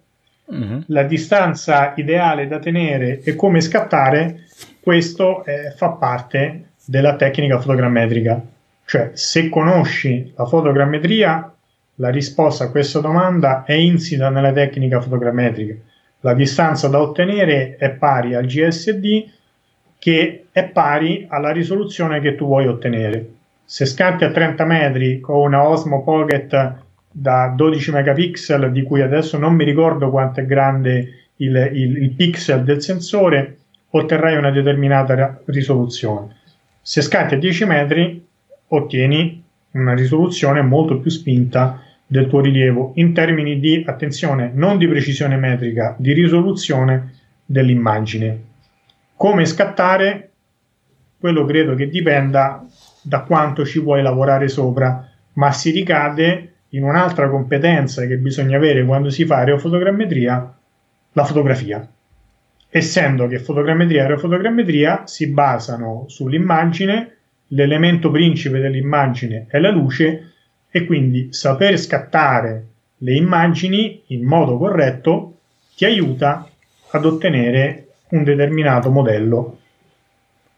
Aggiungo solo una cosa um, che magari può essere d'aiuto.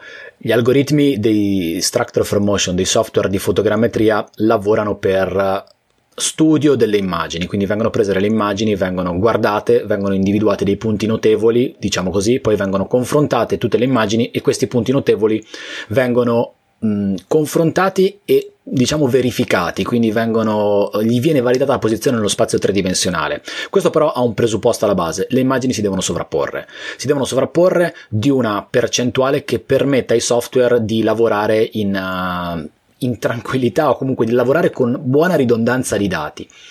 La ridondanza in topografia è importante, lo è anche in fotogrammetria, perché poi fotogrammetria tecnica eh, stiamo parlando poi dell'output topografico la, la, sovrapposizione minima tra due fotografie deve essere del 50%, però io sconsiglio a tutti di lavorare con una sovrapposizione del 50% perché se questa sovrapposizione viene um, salta per qualsiasi motivo, eh, il software non riesce più a agganciare le due immagini insieme.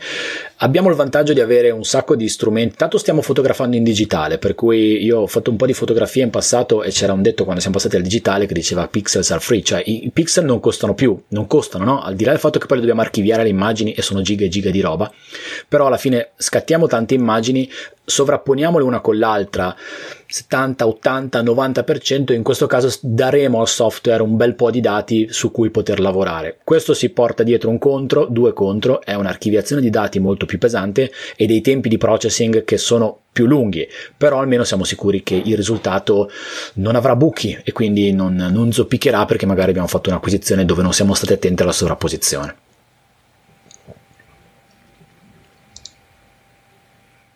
Vorrei iniziare ad eseguire rilievi aerofotogrammetrici e quindi mi serve un nuovo drone. Il DJI Mavic Mini potrebbe essere una soluzione iniziale per i rilievi aerofotogrammetrici? No. Ovvero, se sei capace di farteli manualmente, sì, per tanti motivi legati alla, all'avvicinarsi del regolamento EASA, che libera, diciamo, rende tutto più semplice quando il drone pesa meno di 250 grammi e guarda caso Mavic Mini ne pesa 249 ma allo stato attuale DJI ha detto che il Mavic Mini non avrà la navigazione per waypoint. Diciamo che con, l'RTK, eh, con l'SDK che è uscito recentemente non ci sono i waypoint per il Mavic Mini, non sappiamo quando e se verranno aggiunti in futuro, sicuramente allo stato attuale non è possibile programmare una missione di volo automatico con il Mavic Mini, quello che invece per esempio si può fare con lo Spark. Quindi sicuramente in questo momento il Mavic Mini è il drone ideale in vista di EASA ma forse non è ancora il drone per fare rilievi aerofotogrammetrici, attenzione, di grandi estensioni. Se devi rilevare la facciata di un palazzo, allora sì, è fantastico, perché devi operare in ambito urbano, è un drone leggero che oggi lavora come trecentino, domani lavorerà in classe C0 e quindi è un drone perfetto, tanto lo devi far andare su e giù e scattare manualmente di fatto, quindi funziona benissimo. Se devi fare un rilievo con estensione territoriale, magari 50-60 ettari, con lo Spark lo puoi fare, con Mavic Mini no. Sì. Aggiungo una cosa che, mh, oltre a quelle che hai detto tu Simone, tu hai già fatto una precisazione um, fondamentale che riguarda il volo per waypoint. Um, io dico soltanto che non è detto che tu debba necessariamente volare per waypoint per fare fotogrammetria, però è chiaro che, come dicevi tu, Simone, se hai delle alt- grandi aree, delle grandi estensioni pianeggianti, ecco, avere un, un, software, un drone che ti supporta una pianificazione automatica ti permette di, eh, di toglierti di dosso un, bel po' di problemi, anche problemi che poi non sono problemi non problemi, però quando fai un volo manuale, tipicamente fai più fotografie di quelle che faresti normalmente, le batterie vengono drenate più, più, più velocemente perché un conto è andare in, a velocità costante, un conto è fare continue accelerazioni e decelerazioni e, e devi in un volo automatico soltanto preoccuparti di guardare il drone in aria che va tutto bene. Però fotogrammetria eh, in alcuni ambiti mi viene da dire che si fa quasi esclusivamente in manuale, ad esempio ho citato prima il caso delle cave verticali, eh, lì vo- io personalmente non sono confidente a volare in maniera automatica, ma volo in, uh, totalmente in maniera manuale. La fotogrammetria, adesso non vorrei estremizzare un po' la cosa, essendoci il dato, essendo il dato di, di, base nelle immagini, si tratta di avere delle immagini, quindi si può fare fotogrammetria anche con uno smartphone. Io ho fatto dei test con lo smartphone e le, le, la ricostruzione fotogrammetrica concordo. avviene, quindi si tratta di avere una fotocamera, un sensore digitale e uh, scattare delle immagini. È chiaro che però ci sono una serie di strumenti che quando siamo in campo ci facilitano il lavoro e ce lo snelliscono e ci permettono di concentrarci su altri aspetti e non uh, doverci preoccupare di tutto quanto. E poi alla fine per un, per un professionista in campo avere aiuti in questo senso è, non è male. Sì, tra l'altro si tenga presente che se devi fare il rilievo 3D di una statua, con, anche con lo smartphone, probabilmente lo sa fare anche chi non è competente in, in, in fotogrammetria, perché comincia a girare attorno alla statua e comunque qualsiasi foto lui faccia è sovrapponibile al 100% o diciamo al 90% con l'immagine successiva, anche se lui in quel momento non sta ragionando sulla sovrapposizione di immagini. Quando voi alzate un drone e dovete fare rilievo di ettari, e lì voi non sapete più, non avete confidenza con quello che sta vedendo effettivamente il drone, anche perché ricordiamoci sempre che il volo in VLOS, il VLOS non è guardando lo schermo, è guardando il drone e voi o guardate il drone o guardate lo schermo per sapere che cosa sta fotografando. Ai tempi in cui eh, lo Spark non era ancora dotato di waypoint, ma c'era soltanto autopilot che funzionava con una connessione wifi che però era abbastanza instabile e, e a qualcuno ha anche fatto dei danni eh, non proprio carini, io utilizzavo la modalità tripod. La modalità tripod è quella modalità che consente al drone di mantenere una velocità fissa, quindi voi mettete il manettino del gas tutto su e il drone andrà sempre a quella velocità fissa. Scatto in uh, time lapse, quindi il drone acquisisce automaticamente una foto ogni 3 secondi, 5 secondi, 10 secondi. L'unica cosa certa è che voi comunque vi portate molte più immagini a casa e dovete saper fare bene la pianificazione prima, perché scattare ogni 3, 5 10 secondi dipende dalla quota di volo e la quota di volo ve la dovete calcolare prima, altrimenti voi volate a 20 metri ogni 5 secondi e non c'è la sovrapposizione che serve. Volate a 60 metri ogni 3 secondi, vi state portando a casa una tonnellata di immagini che non servono assolutamente a nulla. Vero, verissimo. È possibile riprodurre delle opere d'arte come i dipinti con la tecnica del laser scanning? Sì, naturalmente non con il laser scanner terrestre, Esistono dei laser scanner dedicati, i cosiddetti laser scanner a triangolazione, che potendo raggiungere delle precisioni nell'ordine del decimo di micron, per non parlare di quelli eh, a braccio come ad esempio lo Scanarm o, o scanner di quel tipo, consentono la riproduzione delle opere. Naturalmente le opere, se l'opera è di un privato, il privato ci fa quello che vuole se l'opera è soggetta al controllo dello Stato, cioè del Ministero dei Beni Culturali, per tramite delle sovrintendenze che sono l'emanazione sul territorio del Ministero, qualsiasi lavoro che dovete fare su quell'opera deve passare tramite l'approvazione della, della sovrintendenza, del competente ufficio di sovrintendenza. Quindi sì, la cosa si può fare, ma non, non, siete liberi di farlo, non so, non, non so come esprimermi, eh, cioè lo stesso discorso dice posso fare le foto di un sito archeologico con il drone? Se il drone è amatoriale le puoi fare, peccato che se c'è la gente sotto non ci puoi volare perché se sei un amatore, un aeromodellista, non puoi volare in presenza di altre persone.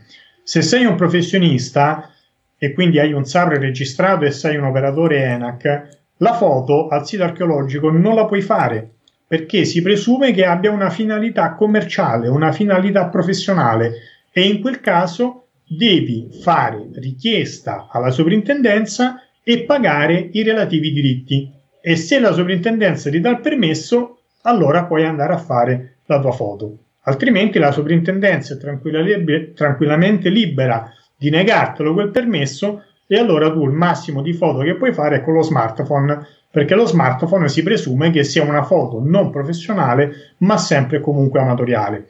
Poi vallo a spiegare ai tecnici che con un iPhone 11 XR o, o com'è il top di gamma fai foto se sei capace molto meglio di certe reflex di 3 o 4 anni fa per non andare indietro nel tempo ma lì entreremo in un dibattito da cui non, non, ne, non ne usciremo temo perché deve andare a parlare con i tecnici dei ministeri alzo le mani No, eh, l'argomento potrebbe essere veramente eh, lunghissimo. Quindi, eh, segnatelo per un allora, altro webinar, Simone. Questo. Assolutamente sì. Uh, un rilievo con drone scende sotto, può scendere sotto il centimetro come precisione? In linea teorica, sì. Se le foto sono uh, scattate da una macchina fotografica che ha un sensore abbastanza grande, quindi mi verrebbe da dire lasciamo perdere i sensori da 1 fratto 2,3 pollici. Uh, se le foto sono scattate sufficientemente vicino, quindi 5, 10, 15 metri, quello che potrebbe essere la camera di un Phantom 4 Pro. Io non l'ho mai fatto, non ci sono mai arrivato, sto parlando per teoria. Uh, e sì, se le misure che tu utilizzi per supportare l'elaborazione hanno una precisione uh, che sa chiaramente subcentimetrica, quindi impensabile utilizzare un uh, punti battuti con un GNSS RTK della rete Italpos. Se me- matchi queste Credo condizioni... che si debba usare un Phantom 4 quindi sensore da un pollice, Phantom 4 Pro ad un'altezza attorno ai 15 metri e come diceva Paolo stazione totale o distanziometro laser e tante foto, tantissima ridondanza di immagini, quindi io andrei con una sovrapposizione. Se dovessi fare ad esempio un terreno pianeggiante farei, mi viene da dire, una doppia griglia con sovrapposizione 90% tra foto consecutive, quindi l'overlap e foto adiacenti delle strisciate, side lap. Deve esserci tantissima immagine, attenzione alle condizioni di luce, perché come diceva Simone la fotografia è legata alla luce per cui se la luce non è ottimale ci sono dei forti contrasti non è detto che venga bene in linea teorica sì in linea teorica sì io non l'ho mai fatto, non mi ci sono mai cimentato, però in linea teorica è, è possibile. Devono essere presi un po' di accorgimenti, però. Allora, con la fotogrammetria hanno fatto riproduzioni di epigrafi, eh, quindi riproduzioni digitali in cui si vedeva il solco dell'incavo delle lettere. Quindi il problema non è eh, legato alla tecnologia, cui si possono raggiungere precisioni veramente micrometriche. Il problema è legato a, a come viene eseguito il rilievo. Attenzione in aerofotogrammetria soprattutto ai pattern, cioè le ripetizioni sono nemiche mortali della fotogrammetria. L'unico modo per combattere le ripetizioni che si hanno massimamente sui campi di grano, poi su un campo di grano potete fare una strisciata di foto di 100 metri e le foto sono tutte uguali tra loro e l'unico modo che voi avete per cercare di ovviare alla, alla ripetitività dell'immagine è inevitabilmente alzare la quota, cioè aggiungere quanti più particolari possibile perché a un certo punto è capace che un minimo di differenza tra le spighe di grano, quelle che sono un po' più scure, quelle che sono un po' più bruciate, potete in quel caso trovarlo. Ma ehm, nell'ambito dei rilievi territoriali il praticello inglese, a meno che non c'è disegnato un terreno di calcio o di tennis, rischiate che non venga fuori niente, perché l'erbetta è tutta uguale e quindi il software va in crisi per quanto riguarda la, ehm, la capacità di fare image matching. Naturalmente uno potrebbe dire utilizzo un uh, drone con RTK sopra. Quindi ho un tag GPS sulla foto con una precisione di 2-3 cm. Questo aiuta all'orientamento delle immagini? Io credo che la risposta più corretta sia no. Allora, mm, l'utilizzo di droni RTK è un argomento molto interessante e abbastanza anche, secondo me, caldo. Io ho fatto un test l'anno scorso che lo sto processando adesso, quindi è un ritardo lunghissimo. Allora, um, c'è da dire una cosa eh, che riguarda la teoria della fotogrammetria. La posizione di ogni fotografia nello spazio tridimensionale ha 6 gradi di libertà 3 sono la posizione del centro di presa, quindi sono 3x, sono 3 coordinate x, y, z e 3 sono angoli che sono l'omega φk, quindi sono le rotazioni che può avere il sensore, quindi un rettangolo attorno all'asse x, attorno all'asse y, attorno all'asse z. Un drone che monta una tecnologia RTK risolve le tre equazioni sulla posizione x, y e z. E quindi già toglie comunque un bel po' di problemi a, all'orientamento um, di precisione potremmo chiamarlo, rimangono fuori e non sono risolte le, le, le rotazioni, le, gli, i tre angoli per cui eh, come noi abbiamo questo sensore che questa è la posizione, fa così e io questo, questo movimento lo riesco a traccare, non so che cosa succede quando, quando fa così il sensore, perché poi le foto non sono mai nadirali, ad esempio se facciamo un volo nadirale. È pur vero che avere la posizione precisa di tutti gli scatti permette di avere un bel vantaggio e ehm, anche perché la posizione del, poi del sensore viene ricostruita a posteriori dagli algoritmi structure from motion, vengono risolte le equazioni di collinearità e quindi sulla base dei punti di contatto, i matching points, poi si ricostruisce la posizione delle camere. Dai test che ho fatto io in ambiente semplice, mm, quindi un'area pianeggiante con fotografie nadirali, le informazioni sono molto interessanti, quelle che arrivano da un drone RTK c'è da dire, ci sono da fare secondo me alcune precisazioni, mm, spero di non essere troppo lungo su questo argomento, provo a mettere in evidenza i punti che ho, eh, che ho rilevato critici. La prima criticità è che un drone RTK in modalità RTK per sua natura, per la misura GPS, GNSS misura l'elevazione, la quota che ti dà è la quota ellissoidica. Quindi questo vuol dire che um, la quota di tutte le camere, uh, per quanto la posizione possa essere corretta, XY, la quota ha un errore che rispetto a quella ortometrica è errore di non trascurabile, 40-50 metri a seconda di dove siamo in Italia. Questa è una cosa da, da, trattare, quindi come viene trattato questo dato poi starà a chi elabora questo rilievo gestirla.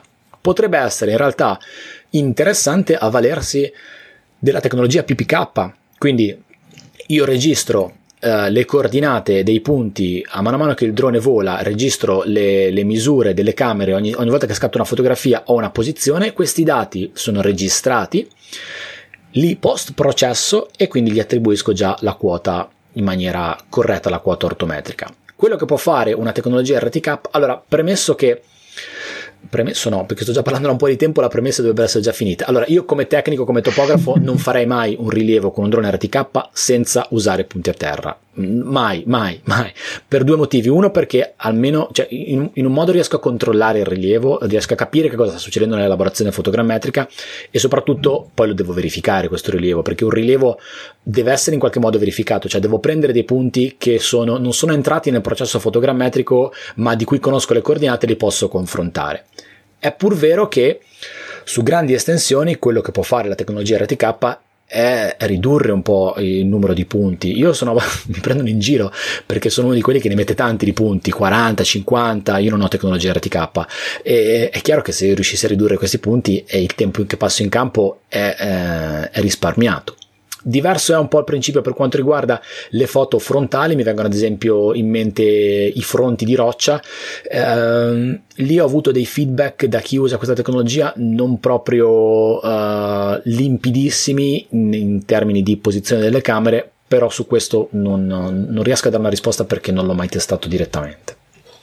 Io credo che la problematica fondamentale sia che è vero che l'RTK consente di avere x, y già precisi, ma la z è quella del drone, non è quella del terreno. Il rilievo GPS a noi serve anche per fissare con una discreta precisione le differenze altimetriche del terreno che andiamo a rilevare. A me più di una volta è capitato che il drone, cioè le foto da drone, non riuscissero a discriminare correttamente l'andamento del terreno, mentre tutto veniva poi risolto quando io inserivo i GCP con la loro Z ottenuta strumentalmente. Ok. Se io non avessi avuto i GCP strumentali, probabilmente avrei avuto un andamento del terreno che non era quello reale. Sì, eh, c'è da dire che in realtà poi l- una cosa che stanno migliorando gli algoritmi è che la risoluzione di un'equazione, che è l'equazione di collinearità, è matematica pura, per cui nel momento in cui io ho una, un matching di un punto tra due immagini, gli algoritmi mi permettono di sapere qual è la posizione di questo punto nello spazio tridimensionale. Però non vorrei entrare troppo in dettagli in argomenti da, da supercazzole, quindi mi fermo qua. Eh, diciamo che è un processo a posteriori. Eh, è chiaro che però avere dei punti a terra dove quantomeno dai al software delle indicazioni su quello che deve fare, infatti si, si, parla proprio di ottimizzazione dell'orientamento, le camere vengono un po' tutte aggiustate quando gli dai i ground control point, è un, una tranquillità in più. Però io credo che comunque la tecnologia RTK uh, sia interessante e soprattutto in ambiti particolari, grandi estensioni, um, potrebbe essere impiegata con dei vantaggi molto interessanti. Credo però sì, ancora di più al credo PPK. che si debba dire una cosa scusami se, se ti interrompo, vai, vai. è che però l'equazione di collinearità delle immagini viene anche a seguito della generazione delle mappe di profondità. Certo. Quindi il, il, il, calcolo dell'andamento altimetrico del terreno è sempre basata sulle mappe di profondità, che sono un'analisi pura dei pixel dell'immagine. Vero. Quindi se eh, c'è un elemento che aiuta nella generazione delle mappe di profondità, il modello 3D esce più accurato. Poi naturalmente entra in gioco anche il fatto che se io introduco un, un elemento che consente all'equazione di collinearità di risolversi meglio, è chiaro che la risoluzione mi dà una precisione maggiore. Vero. Allora, naturalmente io sono perfettamente d'accordo con Filippo quando dice che è meglio fare poche foto fatte bene con una camera metrica che non tante foto con una camera amatoriale. Io il primo rilievo fotogrammetrico che feci lo, fe- lo feci con Eyewitness Pro. Non so se qualcuno si ricorda questo vecchissimo software di una quindicina di anni fa, tutt'oggi esistente, ma eh, che viene usato in rilievi forensi e che è fotogrammetria pura, cioè tu ti devi mettere a disegnare le linee eh, a mano all'interno del software. Noi oggi comunemente parliamo di fotogrammetria aerofotogrammetria semiautomatica, cioè in cui demandiamo al software e quindi agli algoritmi il matching delle immagini, l'allineamento delle immagini.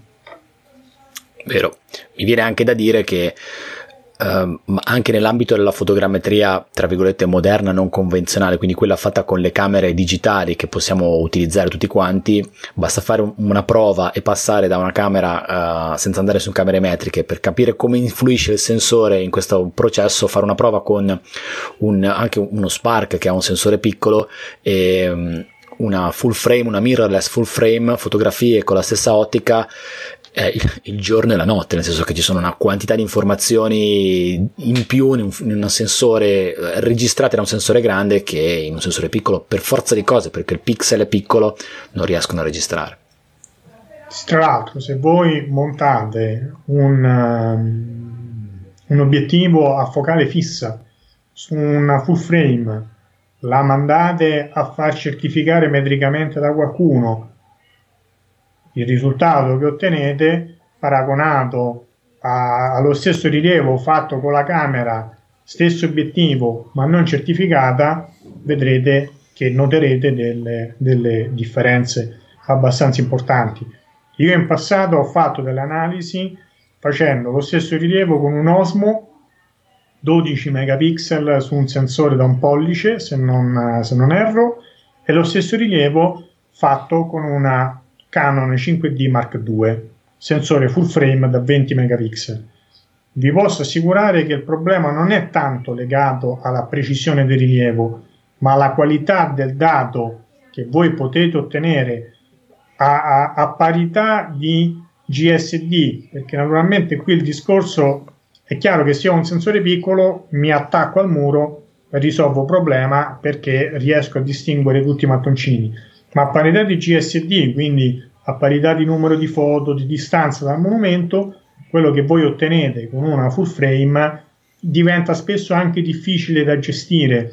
Io mi ricordo che con Metashape ottenni dalla Canon 40 milioni di punti e dalla Osmo 12 o 13 milioni di punti nella densificazione della nuvola. E già questo vi dice qual è la differenza tra un sensore full frame e un sensore da un pollice, entrambi sottolineo con scatto dell'immagine RAW, quindi con tutta una pratica di post elaborazione delle immagini abbastanza importante. Che sarà oggetto di un altro webinar. che sarà oggetto di un altro webinar, assolutamente. Voglio rispondere a Martina che ci chiede se l'antenna mobile venduta dalla DJI può essere usata come pallina GNSS. Allora, eh, non ho sotto mano le specifiche tecniche. Io sapevo che quell'antenna era venduta da DJI perché costituisce la base quando tu non puoi utilizzare l'RTK in modalità N-Trip, perché la modalità N-Trip eh, la se tu hai una connessione dati. Se vai in zone dove non hai connessione dati o hai una base radio a cui il, il drone si collega per chiudere la triangolazione con i satelliti oppure quel, quel GPS è un normalissimo GPS come quello che tu hai nel cellulare eh, quando vai in giro per strada. E quindi io non lo so se però quella base la si può utilizzare come ricevitore GNSS. Io credo di no, però non vorrei dire una precisione. È per questo che ti parlavo prima che, eh, de- della tecnica PPK, che secondo me, quantomeno per un topografo, per uno che ha già una strumentazione, è un po' più interessante per due motivi. Primo motivo è che non ti devi preoccupare della connessione del dato RTK del drone in volo, nel senso che l'RTK potrebbe in qualche modo saltare la connessione e quando sei in volo uh, lui continua a fare la sua missione e quindi se ti è saltata la connessione ci sarà magari un buco nella trasmissione delle correzioni. Secondo motivo è che il PPK ti permette di prendere i dati, disinteressarti della connessione del drone in volo, registrare i dati e post processarli con i dati di una base, che potrebbe essere o una base di una rete fissa, oppure anche una base che tu hai come topografo. E allora a quel punto lì potresti andare in campo con il tuo ricevitore satellitare, lo metti in un punto, gli fai fare un'acquisizione prolungata, quella diventa la base e potresti fare un post processing eh, a posteriori di un dato del genere. Io non credo che la base della DJI possa essere utilizzata come eh, strumento GNSS tra virgolette standard o classico, però potrei sbagliarmi. Qualche feedback in questo senso l'ho avuto in termini negativi. Però. Sì, tenendo conto che il costo del ricevitore eh, DJI non è esattamente economico, no. cioè è quasi quanto un, un, normale GPS, diciamo l'unico vantaggio è che naturalmente loro hanno la connessione garantita radio eh, certo. protetta direct link con il drone, cosa che tu non puoi fare con il GPS normale. E quindi è questo il motivo per cui loro lo vendono però credo che quello funzioni solo come base. Penso e cioè, ovvero che non abbia il modulo RTK interno, per cui tu a quel punto lo possa usare autonomamente. Però ripeto, non ho ehm, le, le, le, specifiche tecniche così precise per poterti rispondere in maniera che puoi considerare con la mano sul fuoco. Allora, dice Pago, eh, per eh, importare un rilievo in CAD da drone eh, non si può fare altro che prendere il rilievo del drone, gestirlo in proiezione, quindi in un qualche UTM, e poi a quel punto lo puoi lavorare in CAD. Non, non puoi lavorare in CAD con dei dati che sono geografici a meno che non usi Civil 3D. Esatto. potresti entrare in CAD con dei dati geografici, ma quello che vedi è uno stretch, cioè una nuvola che una nuvola di punti strecciata perché il CAD un, è un ambiente bidimensionale, quindi quello che, di cui ha bisogno sono delle coordinate XY e quindi le, la latitudine e la longitudine che poi si traducono in uh, x e y, devi in qualche modo tradurle e quindi devi passare a un sistema di riferimento proiettato. Mi, uh, mi viene da aggiungere anche che, che anche questo è un tema molto interessante, quindi il passaggio dal dato 3D al dato 2D. Um, non è così banale portare il risultato di una fotogrammetria di un laser scanner così brutalmente dentro un CAD. Adesso le cose stanno un po' cambiando a livello software e quindi tante software house stanno aggiornando i loro prodotti in modo tale da gestire nuvole di punti che incominciano a essere sempre più corpose. Però non è per niente banale perché comunque è un ambiente che nativamente nasce per gestire un altro tipo di dato.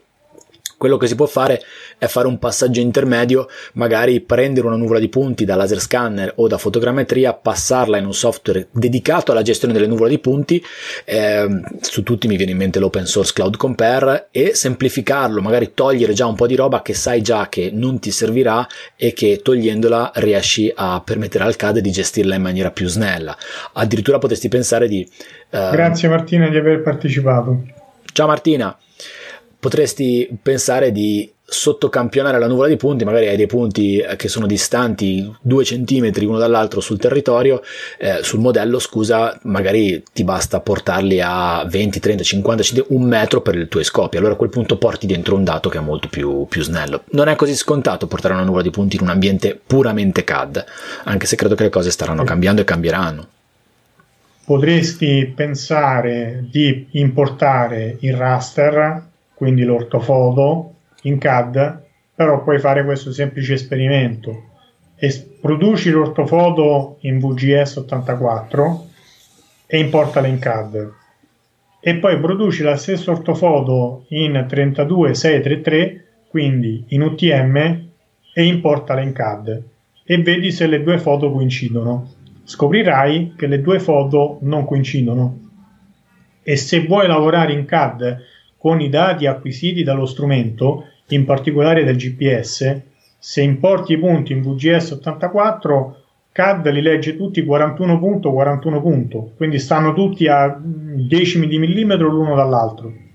Se li converti in coordinate UTM, invece li leggi nell'ambito di un sistema XYZ e quindi li leggi in maniera corretta. Vero la differenza di un grado in termini di metri è, non è lineare, quindi 41 gradi, 42 gradi vuol dire centinaia e centinaia di chilometri. Esattamente. E i minuti primi e i minuti secondi da, da AutoCAD vengono letti come decimali del 41, non come appunto minuti primi e minuti secondi. Certo. Allora, l'ultima domanda perché sono quasi le 8 e poi facciamo due considerazioni finali. Ok.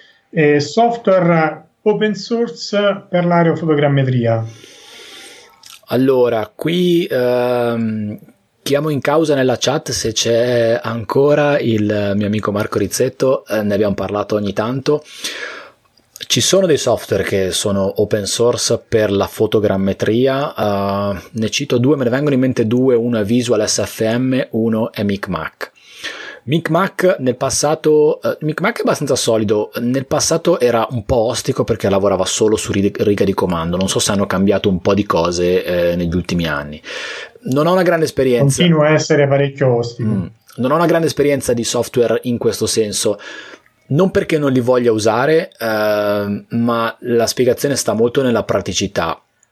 A livello di un professionista che lavora, io um, come tecnico ho bisogno di un software su cui posso fare affidamento e su cui mi trovi bene in termini di comandi, importazione, workflow, deve essere veloce perché uh, non posso pensare di stare impallato su un software perché magari le procedure per portare dentro le foto, per inserire ground control point sono lunghe. Alla fine il tempo che risparmio utilizzando un software commerciale, se lo vado a quantificare, mi ripaga della licenza che, che ho pagato per avere il software commerciale rispetto a quello che potrebbe essere un software uh, open source. Però questo è il mio caso, quindi non voglio generalizzare in nessun modo, perché magari ci sono alcuni che invece sono molto più dentro, sono molto più, più smart in questo senso e quindi riescono a gestire eh, benissimo un, un software open source di questo tipo. So che c'è un'altra soluzione che eh, dovrebbe chiamarsi Open Drone Map, ne abbiamo parlato con Marco sempre, um, lavora su cloud, uh, ho avuto dei feedback interessanti, non è però open source anche se il, il, costo è un costo decisamente un ordine di grandezza inferiore rispetto agli altri costi di licenze commerciali. Questa però è la mia esperienza. Ci sono anche la stessa Pix4D fornisce un servizio cloud, quindi eh, diciamo sotto questo punto di vista sono diversi i servizi cloud che ti aiutano anche a velocizzare le operazioni di calcolo.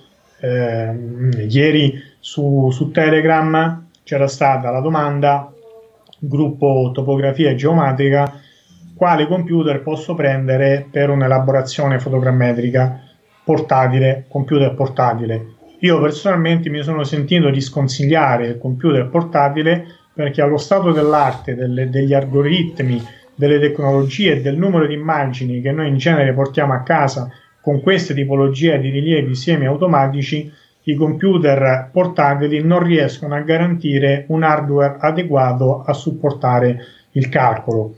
Oggi, se non hai 32 GB di RAM, un, un i7 o AMD equivalente, una, non voglio dire una RTX della Nvidia che sono l'ultima generazione, ma insomma una GeForce eh, abbastanza buona. O naturalmente AMD equivalente non si va molto lontani.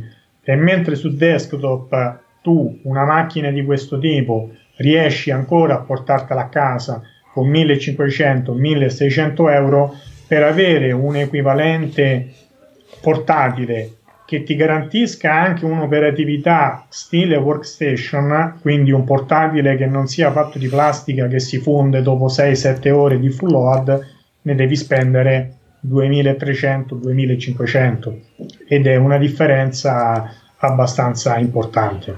Vero, la parte hardware. Segna anche questo per un prossimo webinar. Sì, sì. Eh, allora, io sul, sul software open source vi ricordo la mia esperienza io partecipai e pubblicai anche ad un convegno scientifico proprio su questo tema, credo che fosse il 2012, eh, proprio nella comparazione tra, il software free ed open source. all'epoca esisteva anche Arc 3D che era un progetto europeo, ehm, ne esistevano altri Oggi di, di quell'esperienza sopravvive soprattutto il Visual SFM che ha eh, citato Paolo, che secondo me non è un granché di software perché ad esempio fa fatica a ricostruire i pavimenti. Mm. Quindi se voi fate un rilievo di alzati, quasi, non avete quasi mai l'attacco a terra, mentre con Metashape mh, mm, ricostruite regolarmente l'ambiente circostante. E credo un altro sia, ma non vorrei sbagliare il nome, Python Bundler o qualcosa del, del genere, che era dato in una suite eh, software, un sistema operativo basato su Linux e per qualche anno andava molto tra noi archeologi che essendo notoriamente poveri cercavamo qualcosa che si potesse usare gratis per fare un pochettino di questi lavori.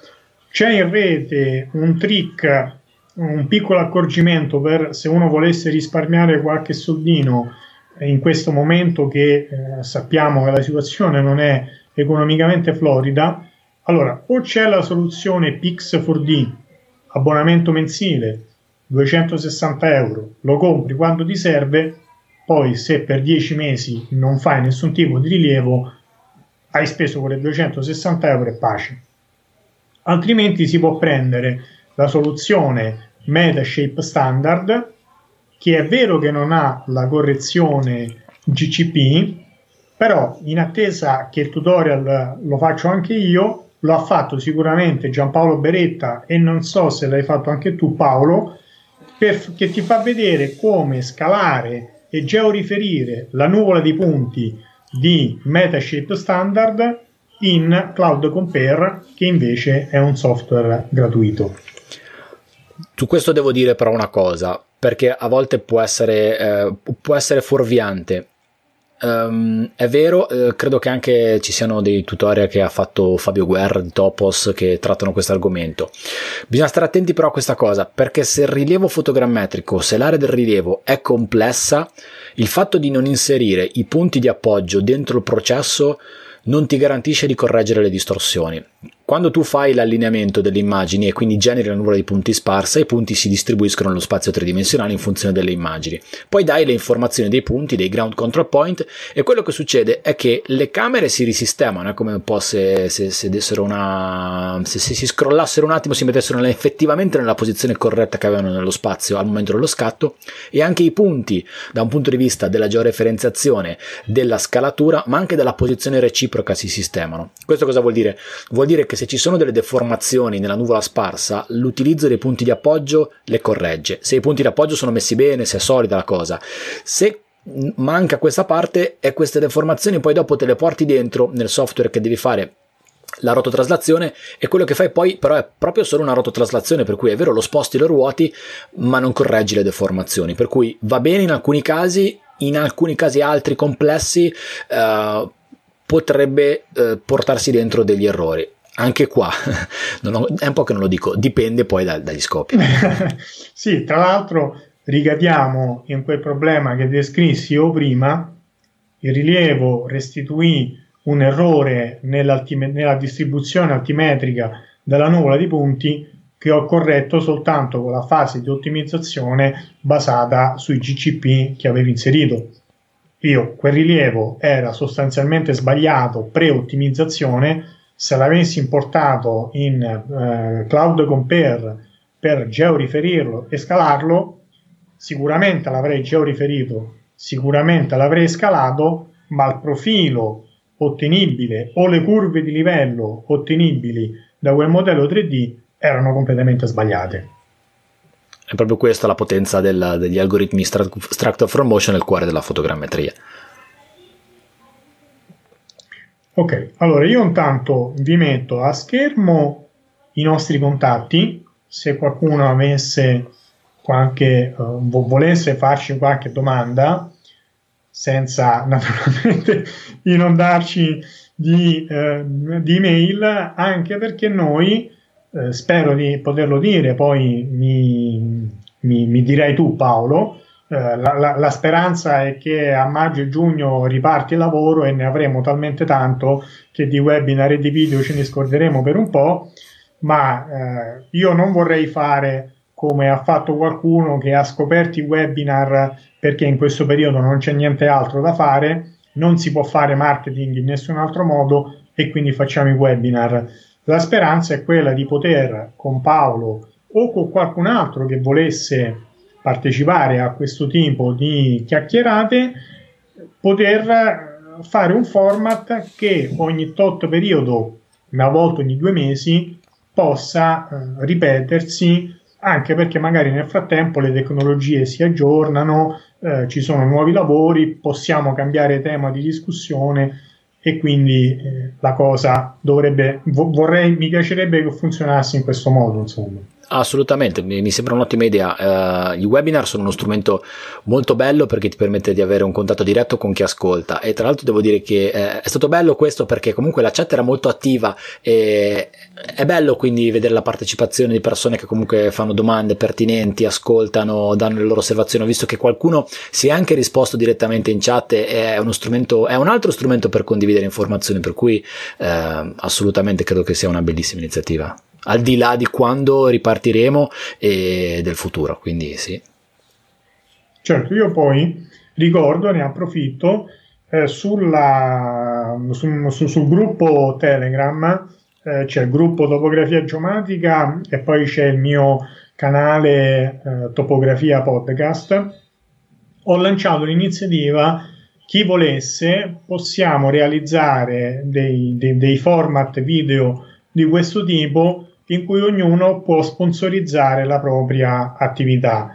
La chiacchierata è da intendersi assolutamente gratuita, chiunque può richiedere uno slot di un'oretta in cui presenta, presenta la propria attività e la speranza è che questa collezione di video che eventualmente potessimo mettere insieme diventano un materiale di marketing spendibile quando poi questo capravirus eh, se ne sarà andato via dal nostro, dal nostro territorio. Quindi chiunque voglia può eh, scrivermi all'email che vedete ai, ai contatti.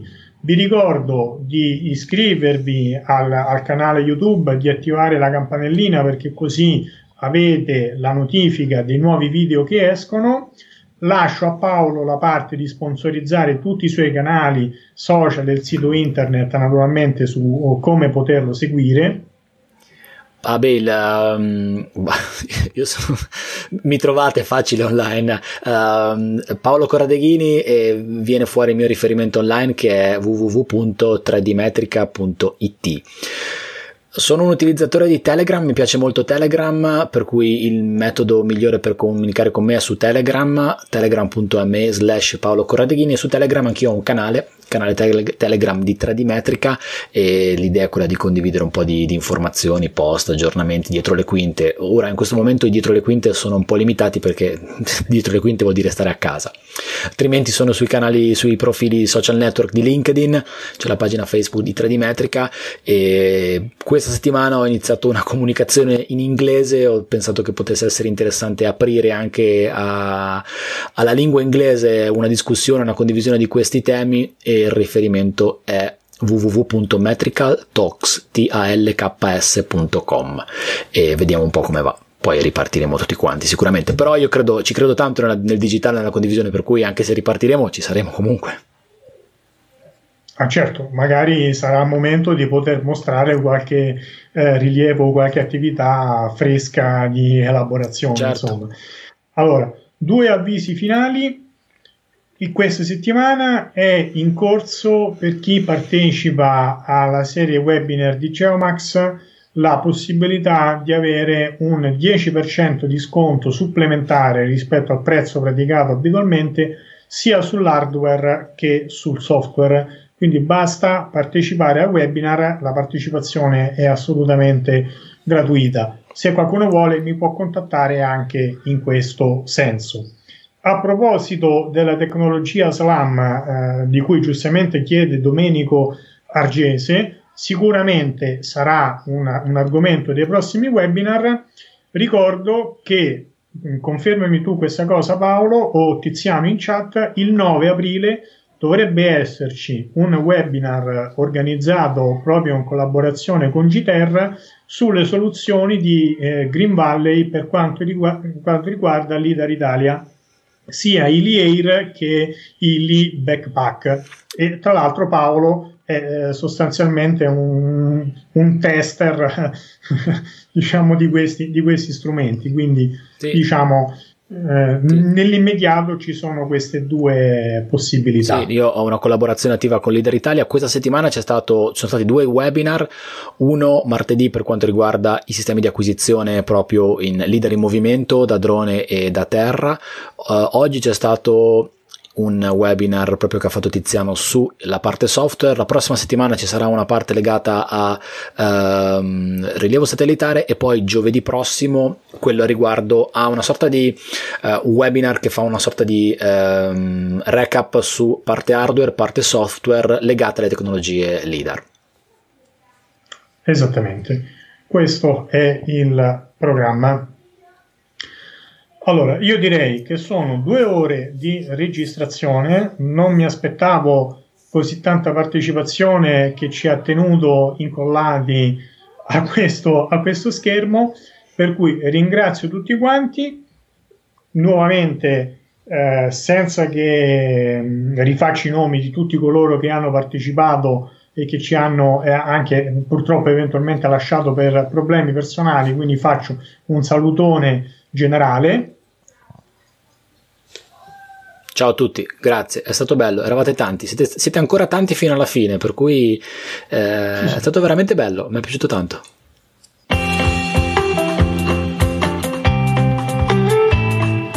Devo dire che alla fine di questa chiacchierata no, ho guardato l'ora e non mi ero mes- reso conto che fossero passate due ore, sono davvero volate. Sono volate perché l'interazione con la chat è stata molto molto molto bella, mi sono divertito tanto. Spero che tramite la sola traccia audio sia comunque ti siano arrivati tutti i concetti, tutto, tutto quello di cui abbiamo parlato all'interno della nostra registrazione live che era diretta video. Credo che non avendo fatto vedere slide, non avendo fatto vedere immagini, i concetti dovrebbero essere arrivati in qualche modo, lo spero tantissimo. È stata una bella esperienza, Simone ne sta portando avanti altre, anzi ti ricordo e ti dico che se sei ancora in tempo perché il, il concetto tempo nel podcast è sempre un pochino uh, rompe un pochino le leggi della fisica perché dipende da quando ascolterai questa puntata, quindi questa informazione che ti sto dicendo potrebbe valere oppure no.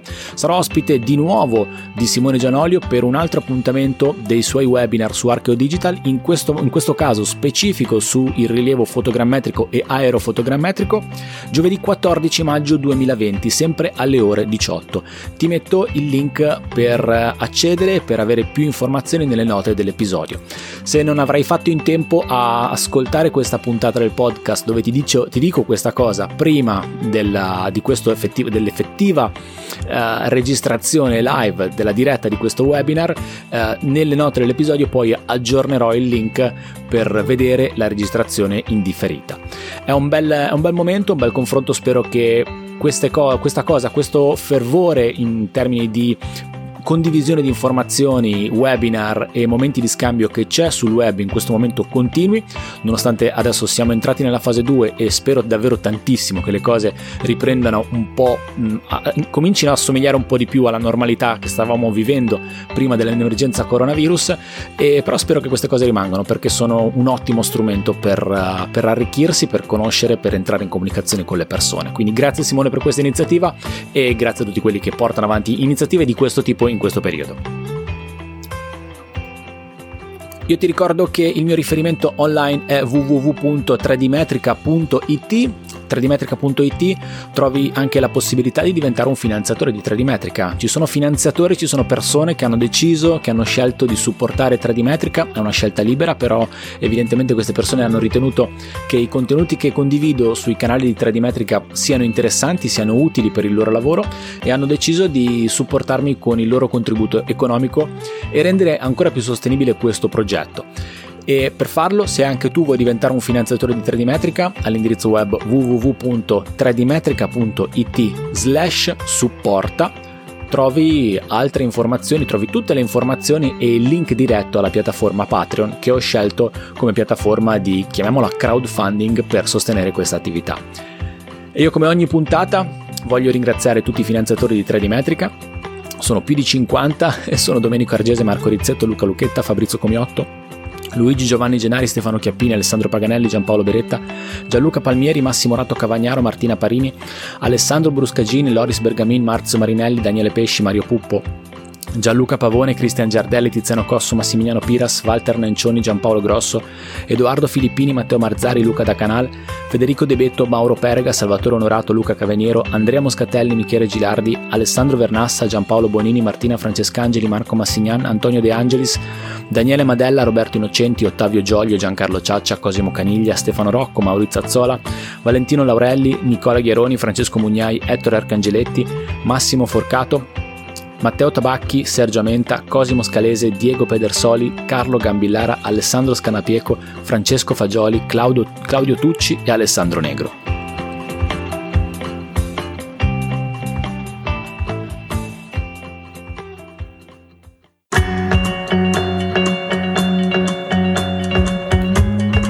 E io ringrazio anche te per essere arrivato, per essere arrivata fin qui ad ascoltare questa puntata del podcast di 3D Metrica. Ti do l'appuntamento al prossimo episodio e ti saluto fortissimo. Ciao da Paolo Cordeghini.